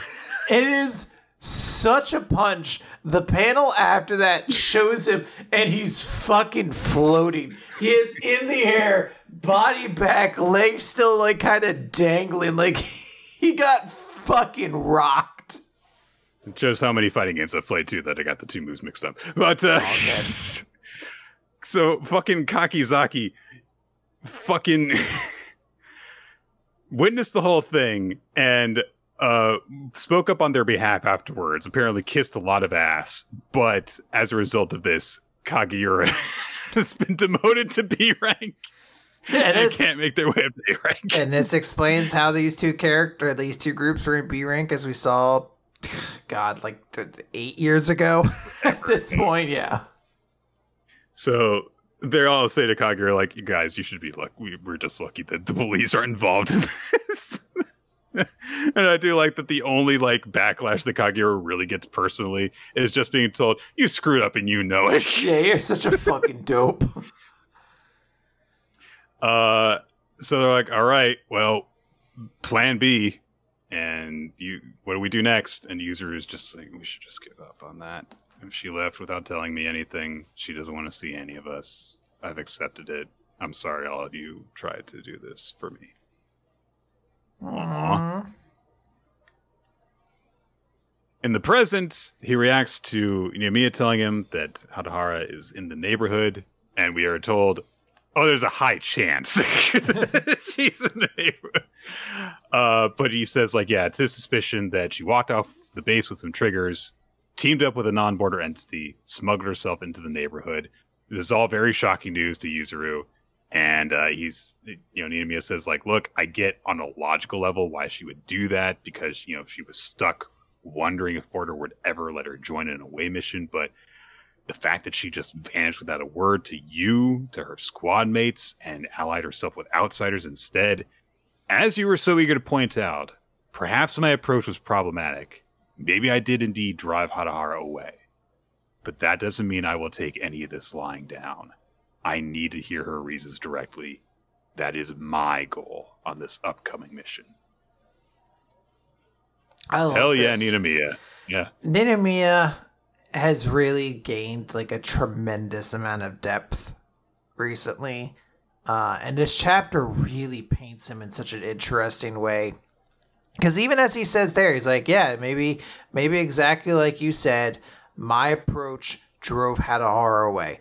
And you're like, we just watched this flashback. Your approach was like, hey, if we all work really hard together next time, I think that this team is capable of proving everybody wrong. It's like he yelled at her or anything like that. Like, fuck but, you, you can't shoot people. but he carries that weight on him because yeah. she left. He's like, I must have done something to be responsible. My approach was not right. And you're like, shit. Like this is like a teenager whose friend is gone and he's very confused about it. And I don't know. It's just like it really paints a lot of his past actions in a different light for me.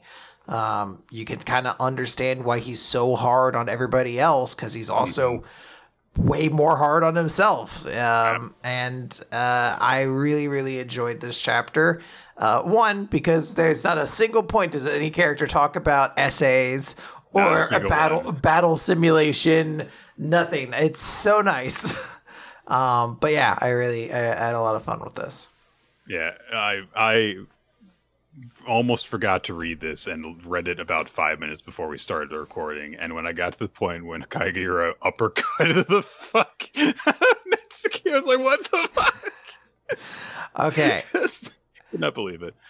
We oh have God, Eden Zero time. We have a ton of chapters still to talk about, so let's go really quickly through Eden Zero. This is Eden, Zero, Eden Zero, chapter two fifty four, stage two. Rebecca is still stuck in the escape room. She's trying to figure her way out. There's a puzzle involving the five, uh, what Chinese elements I think they are. Yes. Yeah. Yes. So Fire. Fire, water, earth, wood, and metal. Yes, it's a very video gamey puzzle, which I do appreciate. Uh, she finds an extra exit. It leads her to a room with a bunch of doors. She opens doors. Uh, versions of her crewmates are there who just attack her, and she's being mm-hmm. told like, "Hey, you know, there's a logic to all this." And Rebecca finally, really, like, she shouts out like, "There's too many doors," and that like gives her this moment of recollection where she's like, I used to say there were too many doors back when I was playing that video game. And all of a sudden, when the doors started glowing, and even Weiss was like, Did I program the game to do that? Uh, and Rebecca finds Griff on the other side. She's like, Oh, hey, I did it. Also, I dislike this is shitty game design before this point, where it was just like, Just open doors and see what happens. It's hard because you don't know. Like, fuck you, Weiss. You suck at game design. Yeah, it's like there is nothing distinguishing the doors from each other, and there's a billion of them.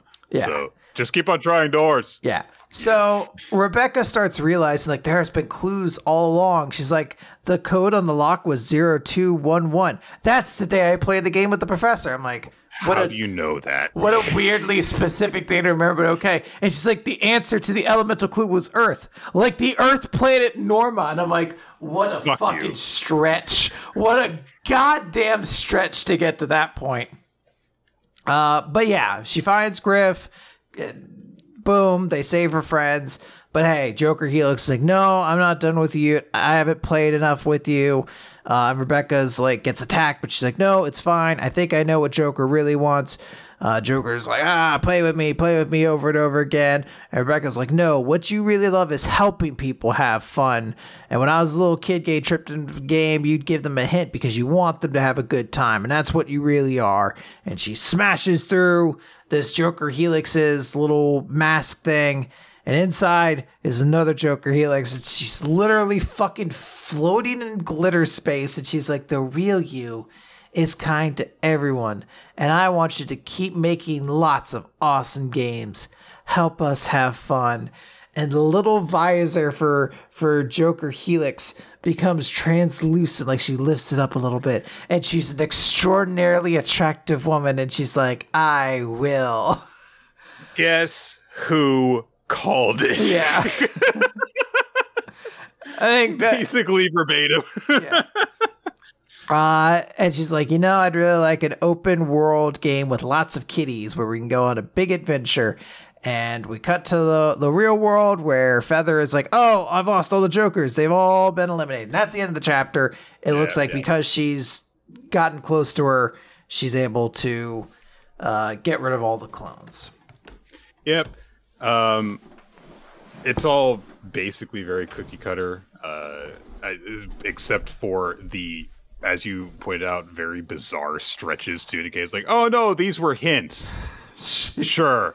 Uh, Part of me is like, I wonder if I go back to that chapter where they first introduced it, like maybe there was a calendar on the wall that said 211, so it was a clue for like me as the audience to get.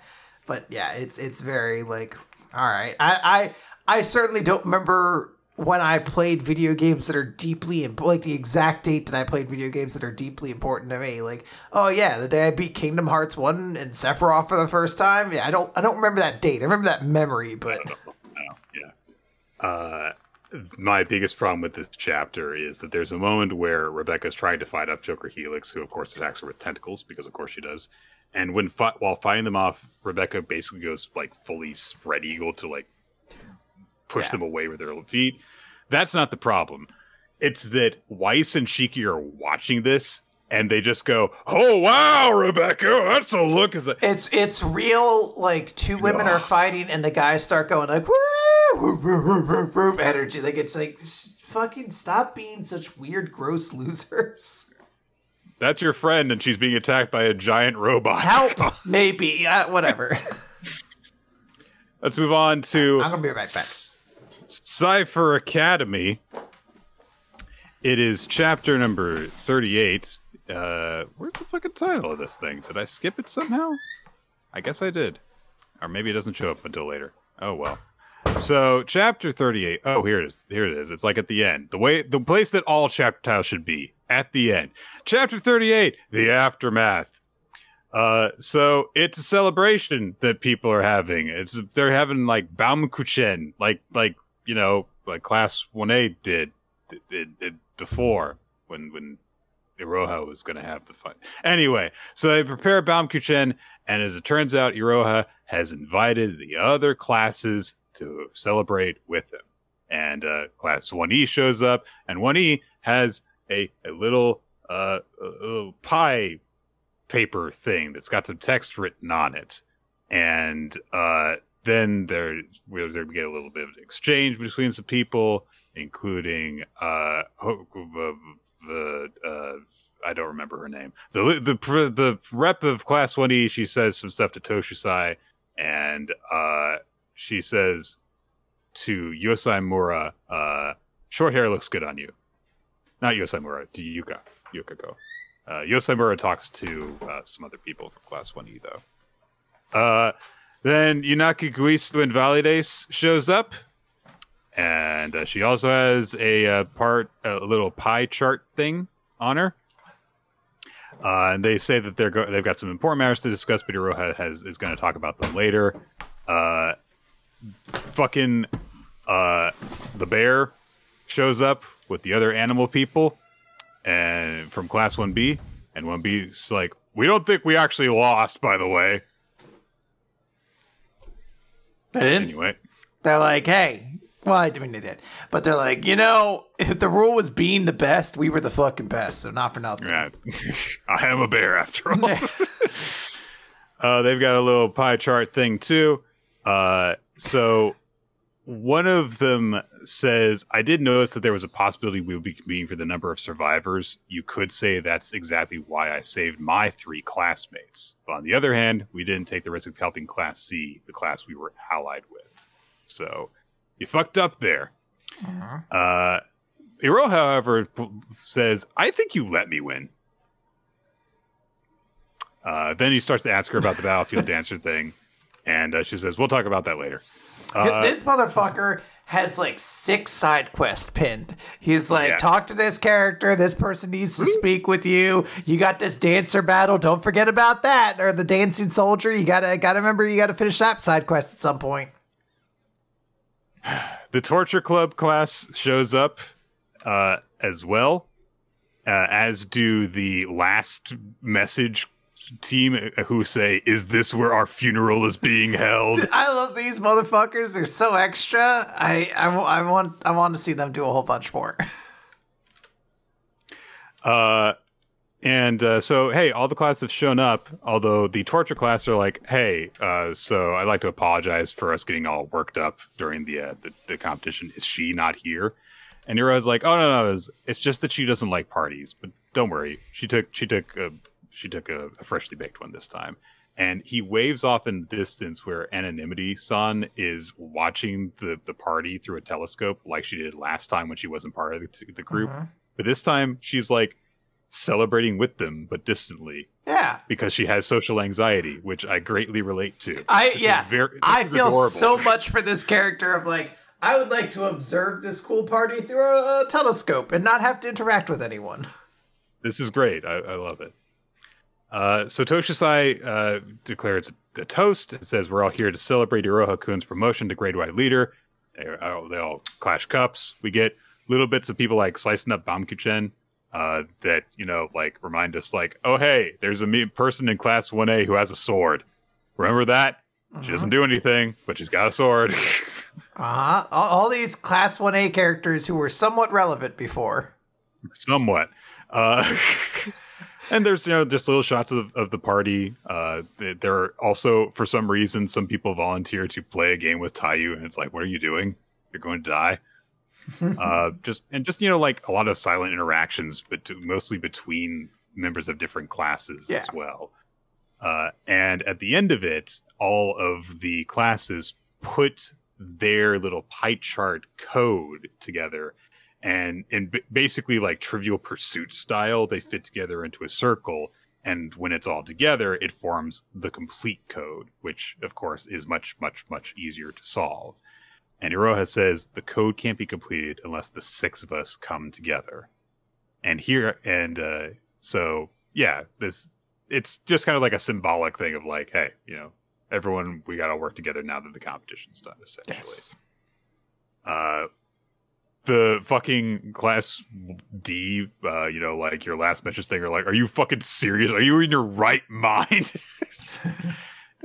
and uh, Hero's like, I mean, look, any class could have won the continuous grade Y leader tournament, and that's why I said I want everyone to get along and treasure each other while we crack as many codes as possible, so that we can share the peace we attain without losing a single person.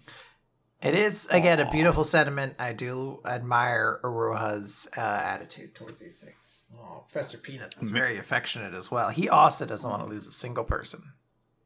Meanwhile, Kagoe, like a little weirdo, is watching Bork, this entire thing Bork, bork, bork, and sa- bork, bork. says, like she's reciting a fucking prophecy, there are 18 state of the art glasses weapons. Eight will be given to 1A, while two of the remaining 10 will be given to each of the other classes. It's true that Class A is known as the indiscriminate coding class, but most of them are interested in cryptocurrency and the metaverse. It's all law. It's what the cool kids talk about. Crypto and metaverses. Ah, you've got me excited too. You, I can't say this too loudly though. The burdensome legacy of the Digital Cipher Academy. Which Cipher soldier will be the one to unearth the 50 billion morgue? My God. We're back to the morgues, Nick. The morgues. Just in case you forgot what the series was allegedly all about, it's all about the Well, crypto. yeah, And- wh- why we actually started recapping this series to begin with was its weird cryptocurrency references. Yeah. So uh, that uh, a, a weird way to end the chapter. A nice, very uh, tender, just nice sentiment that's in the entire rest of it, though.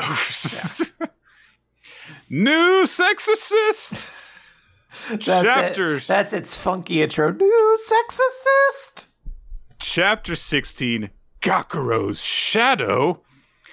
Uh, we get the beginning of this chapter from uh, Shiroha's perspective of like, hey, Yajima is this person who can forge a contract with the spirit like me, and I kind of wonder what kind of person he was.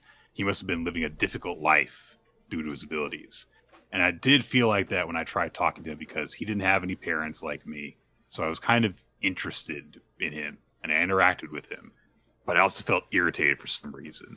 And of course, now in the present, uh, Gakuro has managed to utilize his awakened ability to crack through her barrier. Uh, the you know people that form contracts with her are still observing, but uh, Shiroha's partner observes it looks like your vessel is at its limit. Uh, Inoue says, "No, this is where it begins for Gakuro and Shiroha." So Shiroha's still got her Shikigamis and stuff flying around. She flash steps behind him. Well, she switches places with one Shikigami and attacks him. He manages to block it, and she starts, you know, insulting him and saying like, "How are you still fighting back?" Uh, but Gakuro is clearly at his limit, so she's like, "What? Do you still think you can win? Stop getting your hopes up. Someone like you, who is beneath me in skill and strength, intelligence, can do nothing beyond this point." And uh, it looks briefly like she impales him with her scythe thing, but he manages to block it with his hand. And he says, I already know I can't beat you at any one thing, but but I wanna. uh, he, he, he, he just says like, I still want to save you. And, and Shiroha is, just gets really pissed off and says like, what the fuck do you mean I can't beat you at anything? You have everything. You get to have fun every day. I thought we were like, but no, we're not. I get really irritated just by looking at you because you have friends, you have freedom, you've got a mentor who will guide you step by step. And you're offering me your hand even though you suck. You're really weak.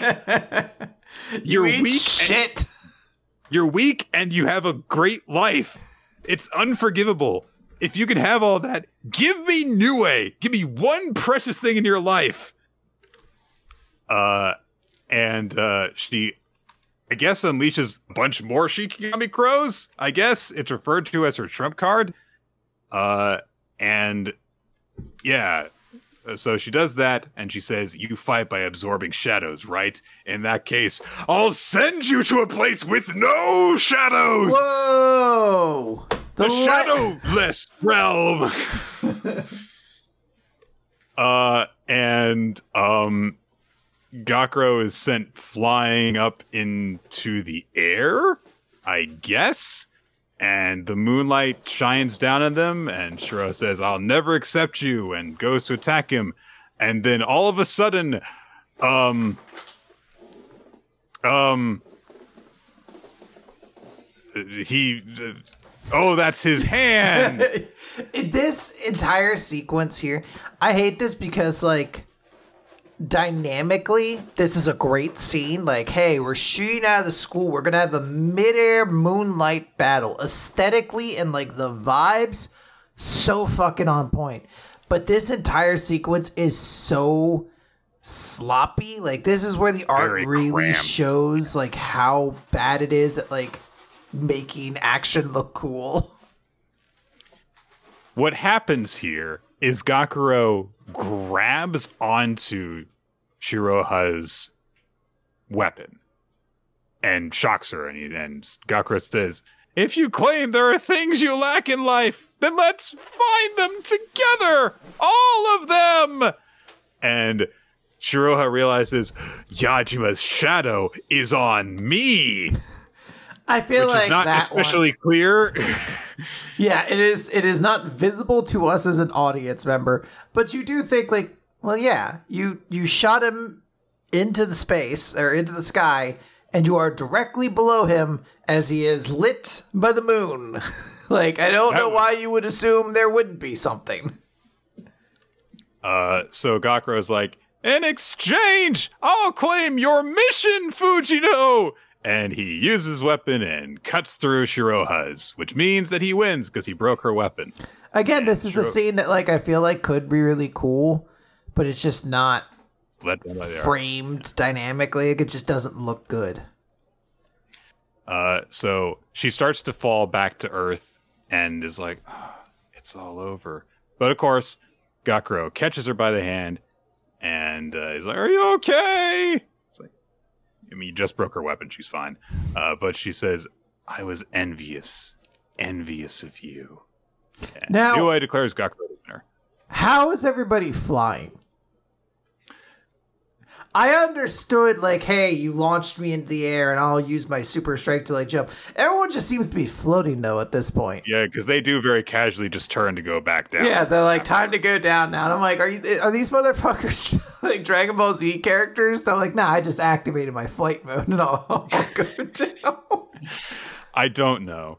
Um, yeah, it's it's one of those things where it's like, look, I'm glad that we have a mostly ironic enjoyment of this series because if we had a legitimate one, it would have been like, it doesn't look very cool when this big important moment happens. Um, so yes, as you say, in theory, it's a cool idea. In practice, didn't really turn out very well. Yeah, I, I don't want to like go super hard. Oh god, we have so little time left. This is this is a good this is a fine chapter. It could have been an amazing one. I'm very curious to see what happens after this because uh, what was her name? Shinomiya? What's her name? Shiroha. Shiroha. Shiroha. Uh, Shiroha like was well developed and took time. I'll be curious to see if that's the the situation with whatever antagonist we have introduced next time. In before next chapter, all of her bad family problems are solved, Boom. Yeah. So, Tenmaku Cinema, scene 20, the night before submission. It's the night before the submission for the film contest. And of course, as promised, uh, they are going to uh, show the uh, film, the completed version of The Shore, to uh, the director that has that uh, strong, you know, connection with with Himeki. So you know, of course, this is at the same time like they're breaking the news to them that you know they've made a movie and stuff in, starring her. And he's like, "Look, we want to submit this movie to the student film contest," and so they're like, "All right, yeah." And the director's like, "Hey, just so you know, Himeki, your mother's on the judges panel." Uh oh. And only just it's like a real throwaway moment, unfortunately, because everything's so rushed. Hajime's like, "Oh, so that's why she wanted to submit it, so that her mom would see it." Yeah, it's just, it's just very quickly go, goes by that.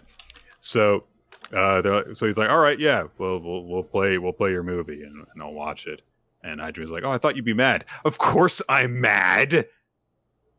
I'm gonna watch it." So he and the assistant director both sit down. They like they're very very closely paying attention. Uh, and we get to that final scene where Himeki, you know, in characters Nagisa says, "I'm home." Screen goes black. Uh, it's even before like opening and closing credits have been added uh, at this point. So the director is like turns to to uh, Hajime is like, "Oh, so you wrote the script as well, huh?" And Hajime is like. I I had an involvement with the script. So Himeki's like, "Oh yeah, yeah," and she, he did. And so the director's like, "Here's my feedback. The cinematography is really amateur. The camera work doesn't fit the mood. It, the sound is really unstable here. It's distracting. The log filming is pointless. Also,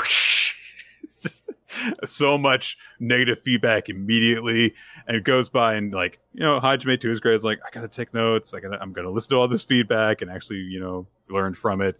And then at the end of all of it, he's just like, so basically, what you're saying is that everything's bad except the script. but the director says, I didn't say that. I mean, look, I gotta assume you got lucky when you wrote the script because it is clumsy in places. It feels like you were saved by a strong script in a lot of the scenes. But you've brought out aspects of Himeki that even I haven't been able to. It's good. And I can tell that you really love movies. Yeah, Aww. it's very It's very sweet. Uh, so after afterwards, you know, Himeki and, and Hajime are going to leave. The director says to Hajime, "Is like, so what now?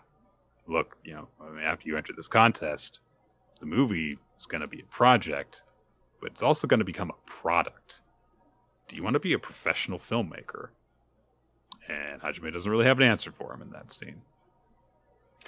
Uh, so Hajime and Himeki are going to be the only ones who are actually attending the contest. The other members of the crew are just going to be watching the live stream. Uh, and uh, we learn also that Tenmaku has deliberately not watched the movie at all. Uh, he watched the film, it obviously, but he has not seen any of the editing or anything that's gone into it. He hasn't seen any of the uh, the rough versions. He wants to see it for the first time in a theater, It's nice. Hey, it's just, it's it's it's, time for the screenings and stuff. Immediately, people are like, "Oh my god, what the fuck? Himeki Kurakui is here. What the hell?" Because of course she plays makes a big splash. Uh, Karai's uh, mother is there, as said before, and uh, yeah, she now knows, of course, that her fucking daughter is going to was was in one of the uh, submissions for this. Uh, they do bring up the point of like, is it going to be a problem if you know, like, her daughter is one of these, and everything's like, no, it's not going to be a problem. Uh, no one else is going to be influenced by it, and she's But like, this is a contest for kids. No one really cares. Uh, You can do whatever you want.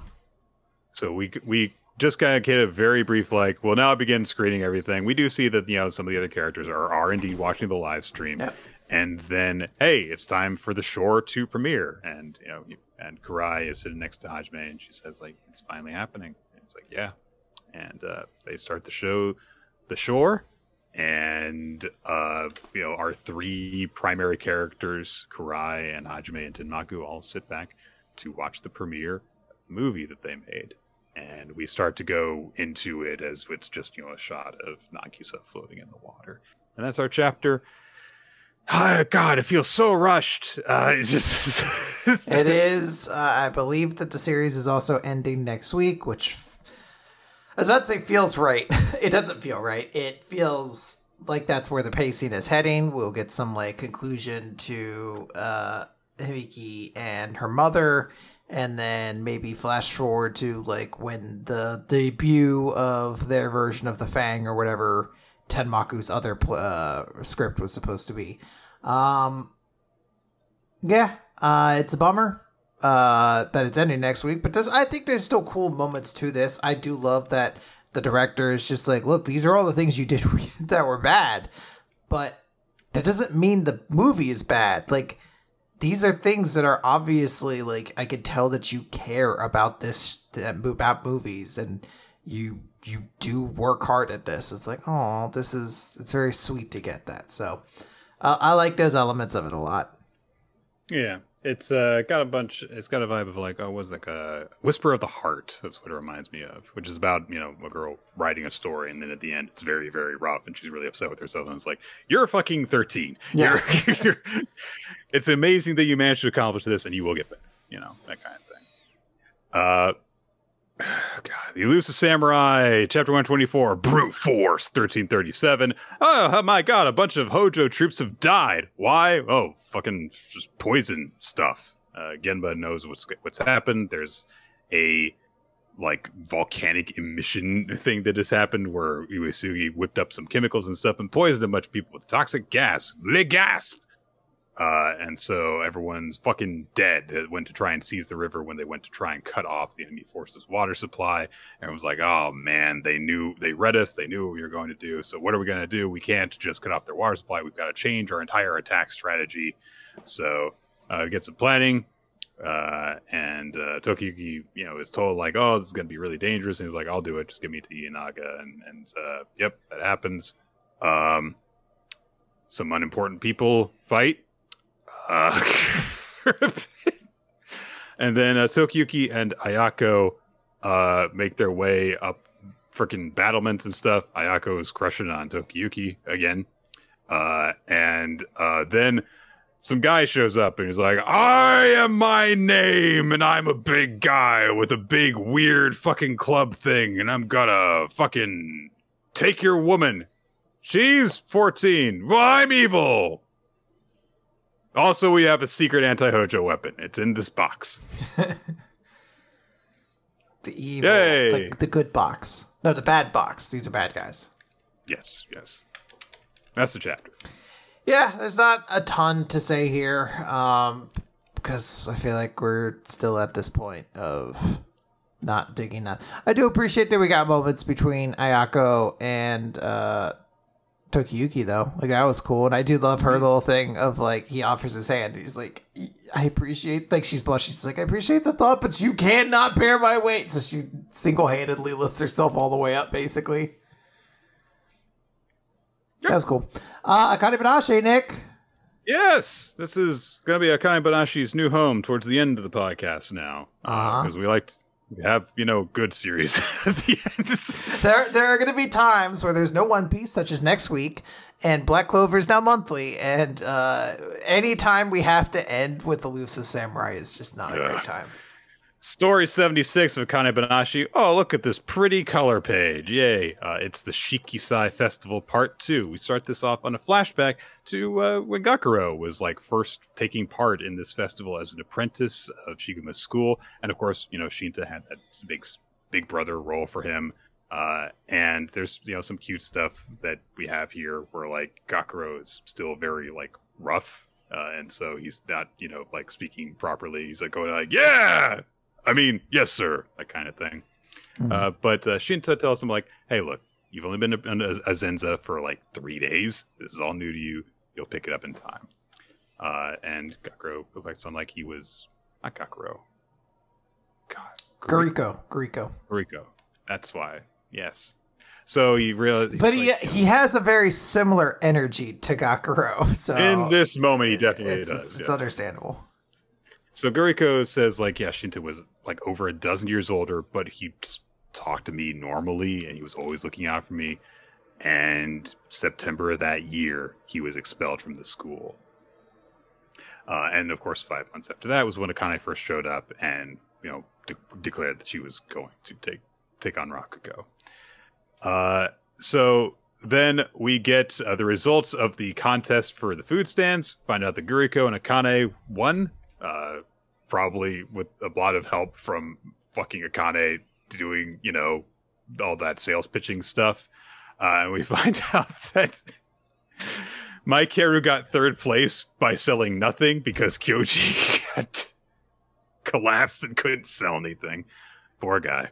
And specifically, uh, he got third with no revenue because everything he made, he immediately just gave back to all the ladies by treating them to things. Yeah. And he says, I may have lost the battle, but I won the war. uh, Koguma uh, is exhausted, of course, because he was, you know, having to essentially perform the entire time that they were doing stuff. Uh, people do talk about like, hey, you know, Akane's, you know, really good. You know, she's always been the center of attention since she joined up, and about uh, everyone who saw that recent selection round, everyone ranked Akane's skill higher than the girl who won. It reminds me of what I thought about our Rokuro. Ooh, foreshadowing for a future showdown. Blah blah blah. Uh, Akane performs for the festival, and we completely skip past it. She puts on a show, uh-huh. and that's all we see. Because instead, we've got to see Guriko's performance. What? yeah, a little bit. Do we get to check out this little Ludnick, this little goober?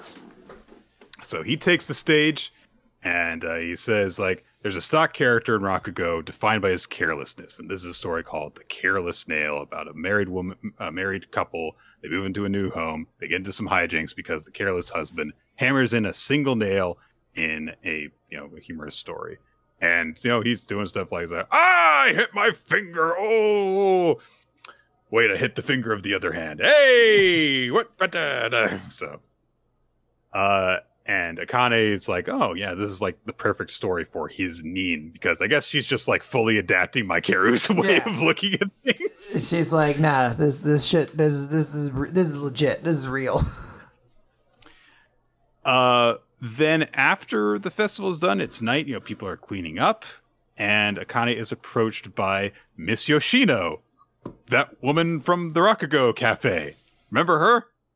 Kinda. No, no. Very, very. I do vaguely remember her now that you mentioned the Rakugo Cafe. Right. Uh, and you know, she says like, "Oh yeah, you you've gotten even better at your rakugo, and you, Guri-chan, your yakisoba was simply delicious." Oh, so brutal! Such a brutal moment. Ow. so, uh, yeah, he thinks about that and uh, is like, "Oh, you'll come back and perform for us sometime, won't you, Akane?" And uh, Gakuro is like, "I guess." Gakuro is like, "I guess I made it a bit too delicious." Uh, he approaches Maikeru later on. They hang out and start having a little bit of a drink together, and uh, he they're gonna, I guess, like he's like, "Oh, well, let's watch the fireworks together and stuff." And uh, Guriko says, "You know, I finally understand what you meant when you told me to watch Akane's performance." He thinks I know better than anyone how much she's grown, and uh, he see watches like you know some kids like going up the steps while they're playing rock paper scissors with each other, and he thinks April and February, just a ten month gap between me and Akane starting up lessons, but now, and he says this part out loud, I'm not as good as Akane. Yeah. Yeah. As the, the, fireworks are going off in the background, too. the thing with the steps is that you play rock, paper, scissors, and whoever wins gets to go up steps. And the there's two people on the stairs, and a, a boy and a girl, and the girl is going much further. And he's like, ah, shit. She has surpassed Parallels. Me. Yeah. Uh, it's good. I. I hesitate to like say like, oh man, Guriko MVP easily because I'm just like, I just don't know if I still have a ton of interest in his story right now. Um, but I guess I am very curious about what this is going for. Like, if it, this isn't just going to be like, oh, hey, we need to detail every one of Akane's classmates. Like, I assume this is going to lead to something. Yeah, it's. I mean, it's a nice, an interesting story to tell. Just like having this early on, like hey, he is Akane's senior in the school. He's one of her big brother mentors. And he's like, she's better than me. Like, so how does that play into the role he's going to play in the future? Yeah. Interesting. Okay. All right, Nick. I'm taking over for One Piece now. I'll Wait say the minute. character names wrong. If you're gonna do One Piece, this is mutiny. Yeah. Uh, There you go. no. Okay.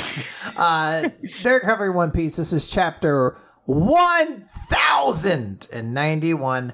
Sentomaru. The Marines are trying to get at the island, but the pacifists, pacifistas are stopping them. The vice admirals uh, are basically like, all right, fuck this. We're just going to get on the island. We're going to push past you guys. But also, the robotic sea beasts are attacking them as well because they're under the control of Vegapunk.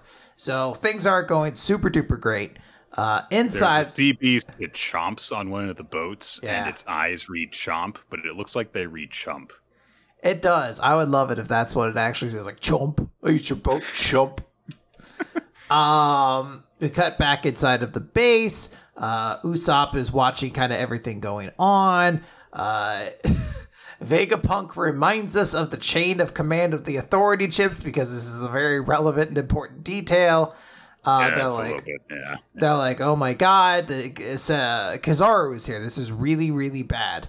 Uh, we cut over to Kizaru fighting Sentomaru, and Kizaru is just really, really kicking his ass. Borsalino, I think, is his actual name.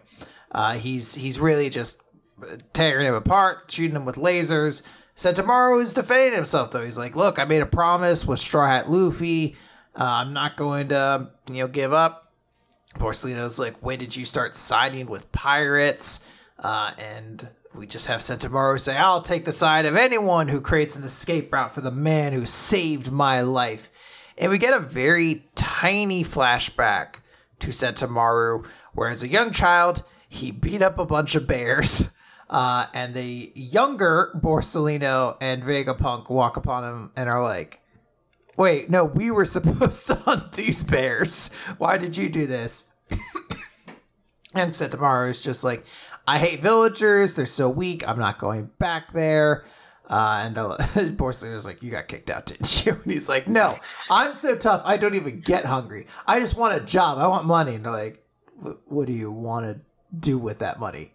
Uh, I, I want to buy onigiri. it's like, yeah. Okay, you're you, you you're just hungry. Uh, so we cut back to the present for a brief moment as Borsling is like, "Oh, you were so adorable back then." I don't know why I gave him that voice, but it feels appropriate for him. It's gonna be my voice now. Yeah. Oh.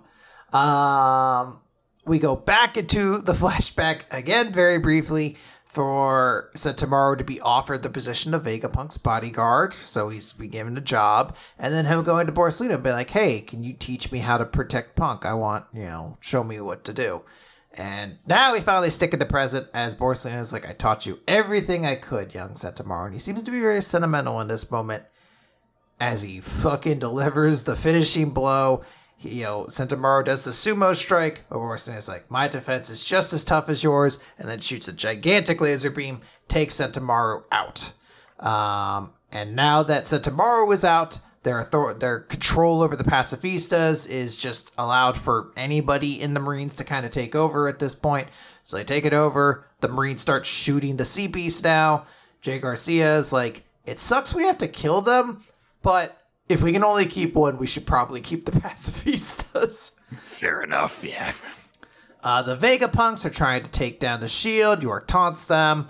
Uh, they note they're like, shit, now that Kizaru is free, he's just going to go right through the laser barrier. We can't stop him there. And everyone's like, shit, this is really bad. That means he's coming straight here. And that is exactly what he does. He just fucking zoops right up Yep. into the main lab.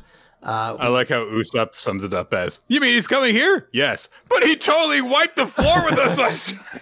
Yeah, some people pointed out that uh, this has actually been like 15 years, almost to the day, since Kizaru whooped all of their asses so badly.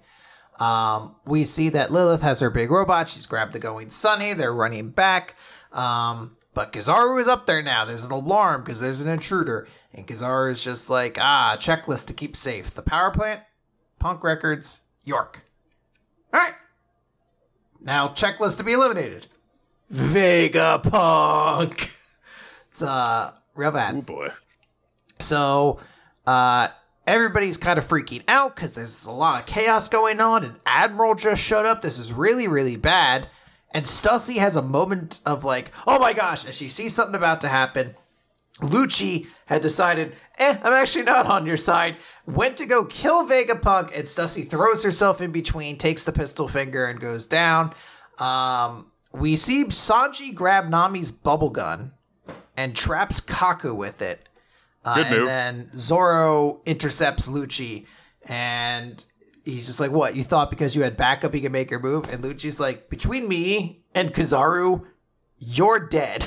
so that's not gonna happen. Uh, Zoro sends both of them outside of the building. They launch each other outside.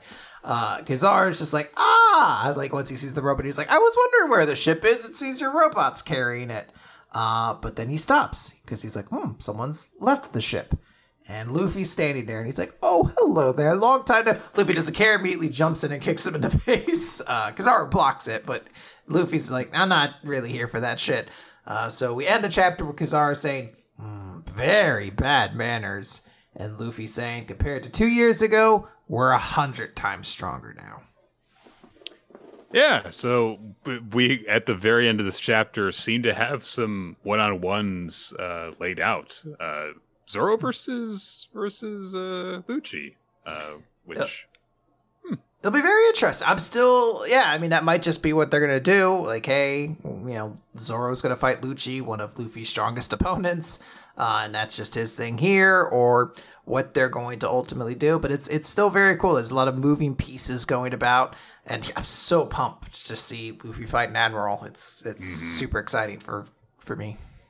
Quinn, I think that things are just going to like stay in this situation for a while. No parts of this situation I, move I around. bet I bet Oda's going to stick to these things. He, we're gonna follow up directly next chapter with Kizaru and Luffy because once Oda picks his spot, he does not go someplace not else. somewhere. No, no, not at all. Uh, Good stuff. Yeah. Uh, should note on the topic of One Piece, I have seen the live action One Piece. Uh, unfortunately, Netflix is a struck company, and I I don't know how much we qualify as like promotion, uh, but promoting struck material is scab work. Uh, so I've just taken the stance of I'm not talking about anything until the strike is over. So Netflix, you spent like 18 million every episode of the live action One Piece. You can pay your writers and actors. come on, guys, It's not hard. just just do it. Like,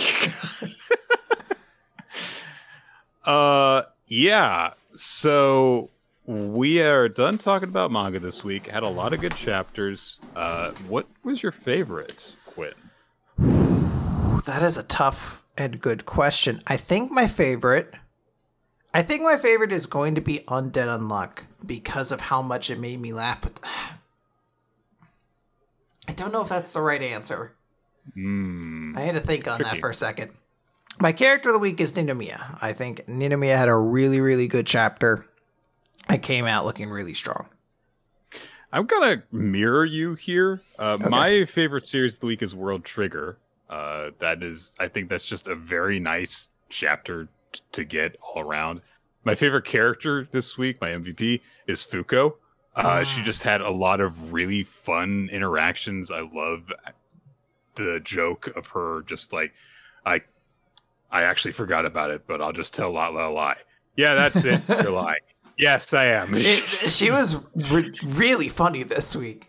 Uh, I think actually I'm going to change. I'm going to give One Piece my my chapter of the week. I'm in uh like a, a One Piece renaissance of moods. So I, I actually do think this is a cool chapter too. A lot flows pretty well. So that is gonna do it, guys. Oh, oh, what was what were the audience's picks? Oh yes, sorry. Yerp. Uh, the audience picked Gariko as their MVP and One Piece as their chapter of the week. Okay. Well, that is going to do it for Weekly Manga Recap in this week. And uh, we want to thank you all for joining us here on twitch.tv slash RoloT. We record the show here Wednesdays in the evening. Usually 7.30 to 8 is around when we start, but you can stay up to date on that stuff by joining us on our Discord server, which can be joined by clicking the link wherever this gets posted, uh, including on YouTube, on weeklymangarecap.podbean.com, and uh, all that stuff. We're also on iTunes and Spotify and other podcast posting places. Video version of the show is on youtube.com slash weekly manga recap, where we get uh, the occasional title card done for us by Steve Man, whose artwork you can check out at Steve Man Art all over the internet. Uh, although maybe not, maybe not Twitter. I don't know. They seem to be con- continuing to just like be bad, uh, just finding new ways to be bad now, including screwing over artists. Shock horror. It's wild. Uh, yeah. Um, but uh, we also want to thank uh, the creators of the opening sequence of the video version of the show, Milo Jack Stillitz and Winsdale Cheddar, for creating that awesome thing for us. And uh, we would also like to thank Ninja X3i, who maintains the Google Doc, where you can do all sorts of stuff like uh, vote for favorite series uh, yourself, recommend series for us to read, such as the one we'll be doing next. Yeah, next Nick. Time. Not next time. Not next time, but it's, it's sadistic September. We we had to remember Yeah. this. Oh, and patreon.com slash weekly manga recap. Uh, thank you guys for supporting us on there. It allows us to create bonus content for you guys to enjoy, which we like doing. And um, yeah, so it's Sadistic September, everyone. And uh, there's something about it where most, if not all times we've done it, it hasn't involved us being sadistic because sadism is the inflicting of pain on another it's involved us being masochistic because we inflicted it on ourselves. But I have already inflicted this series on myself in full. I haven't inflicted it on other people before, though. So you're So the next- sadist this time. Yes, I am. And um, so for Sadistic September, we will be, you know. Look, there's no easy way for me Just to say this. We're say it. Just rip the band-aid off. We're doing To Love Ru. And uh, Ah. I already did Monster Musume this year. Do I have to do more just bad, horny harem stuff? uh, yes. What, what are we wrapping this year up with, Nick? Uh, fucking to rent a girlfriend? I don't know. Depends on how how many more recommendations we get to do after Okay. this. I guess. We're not Have fun. covering to love to love Ru darkness, all right? Yet. I don't like that. I don't. I don't like that. Not for this time, no. Ugh. All right, call back.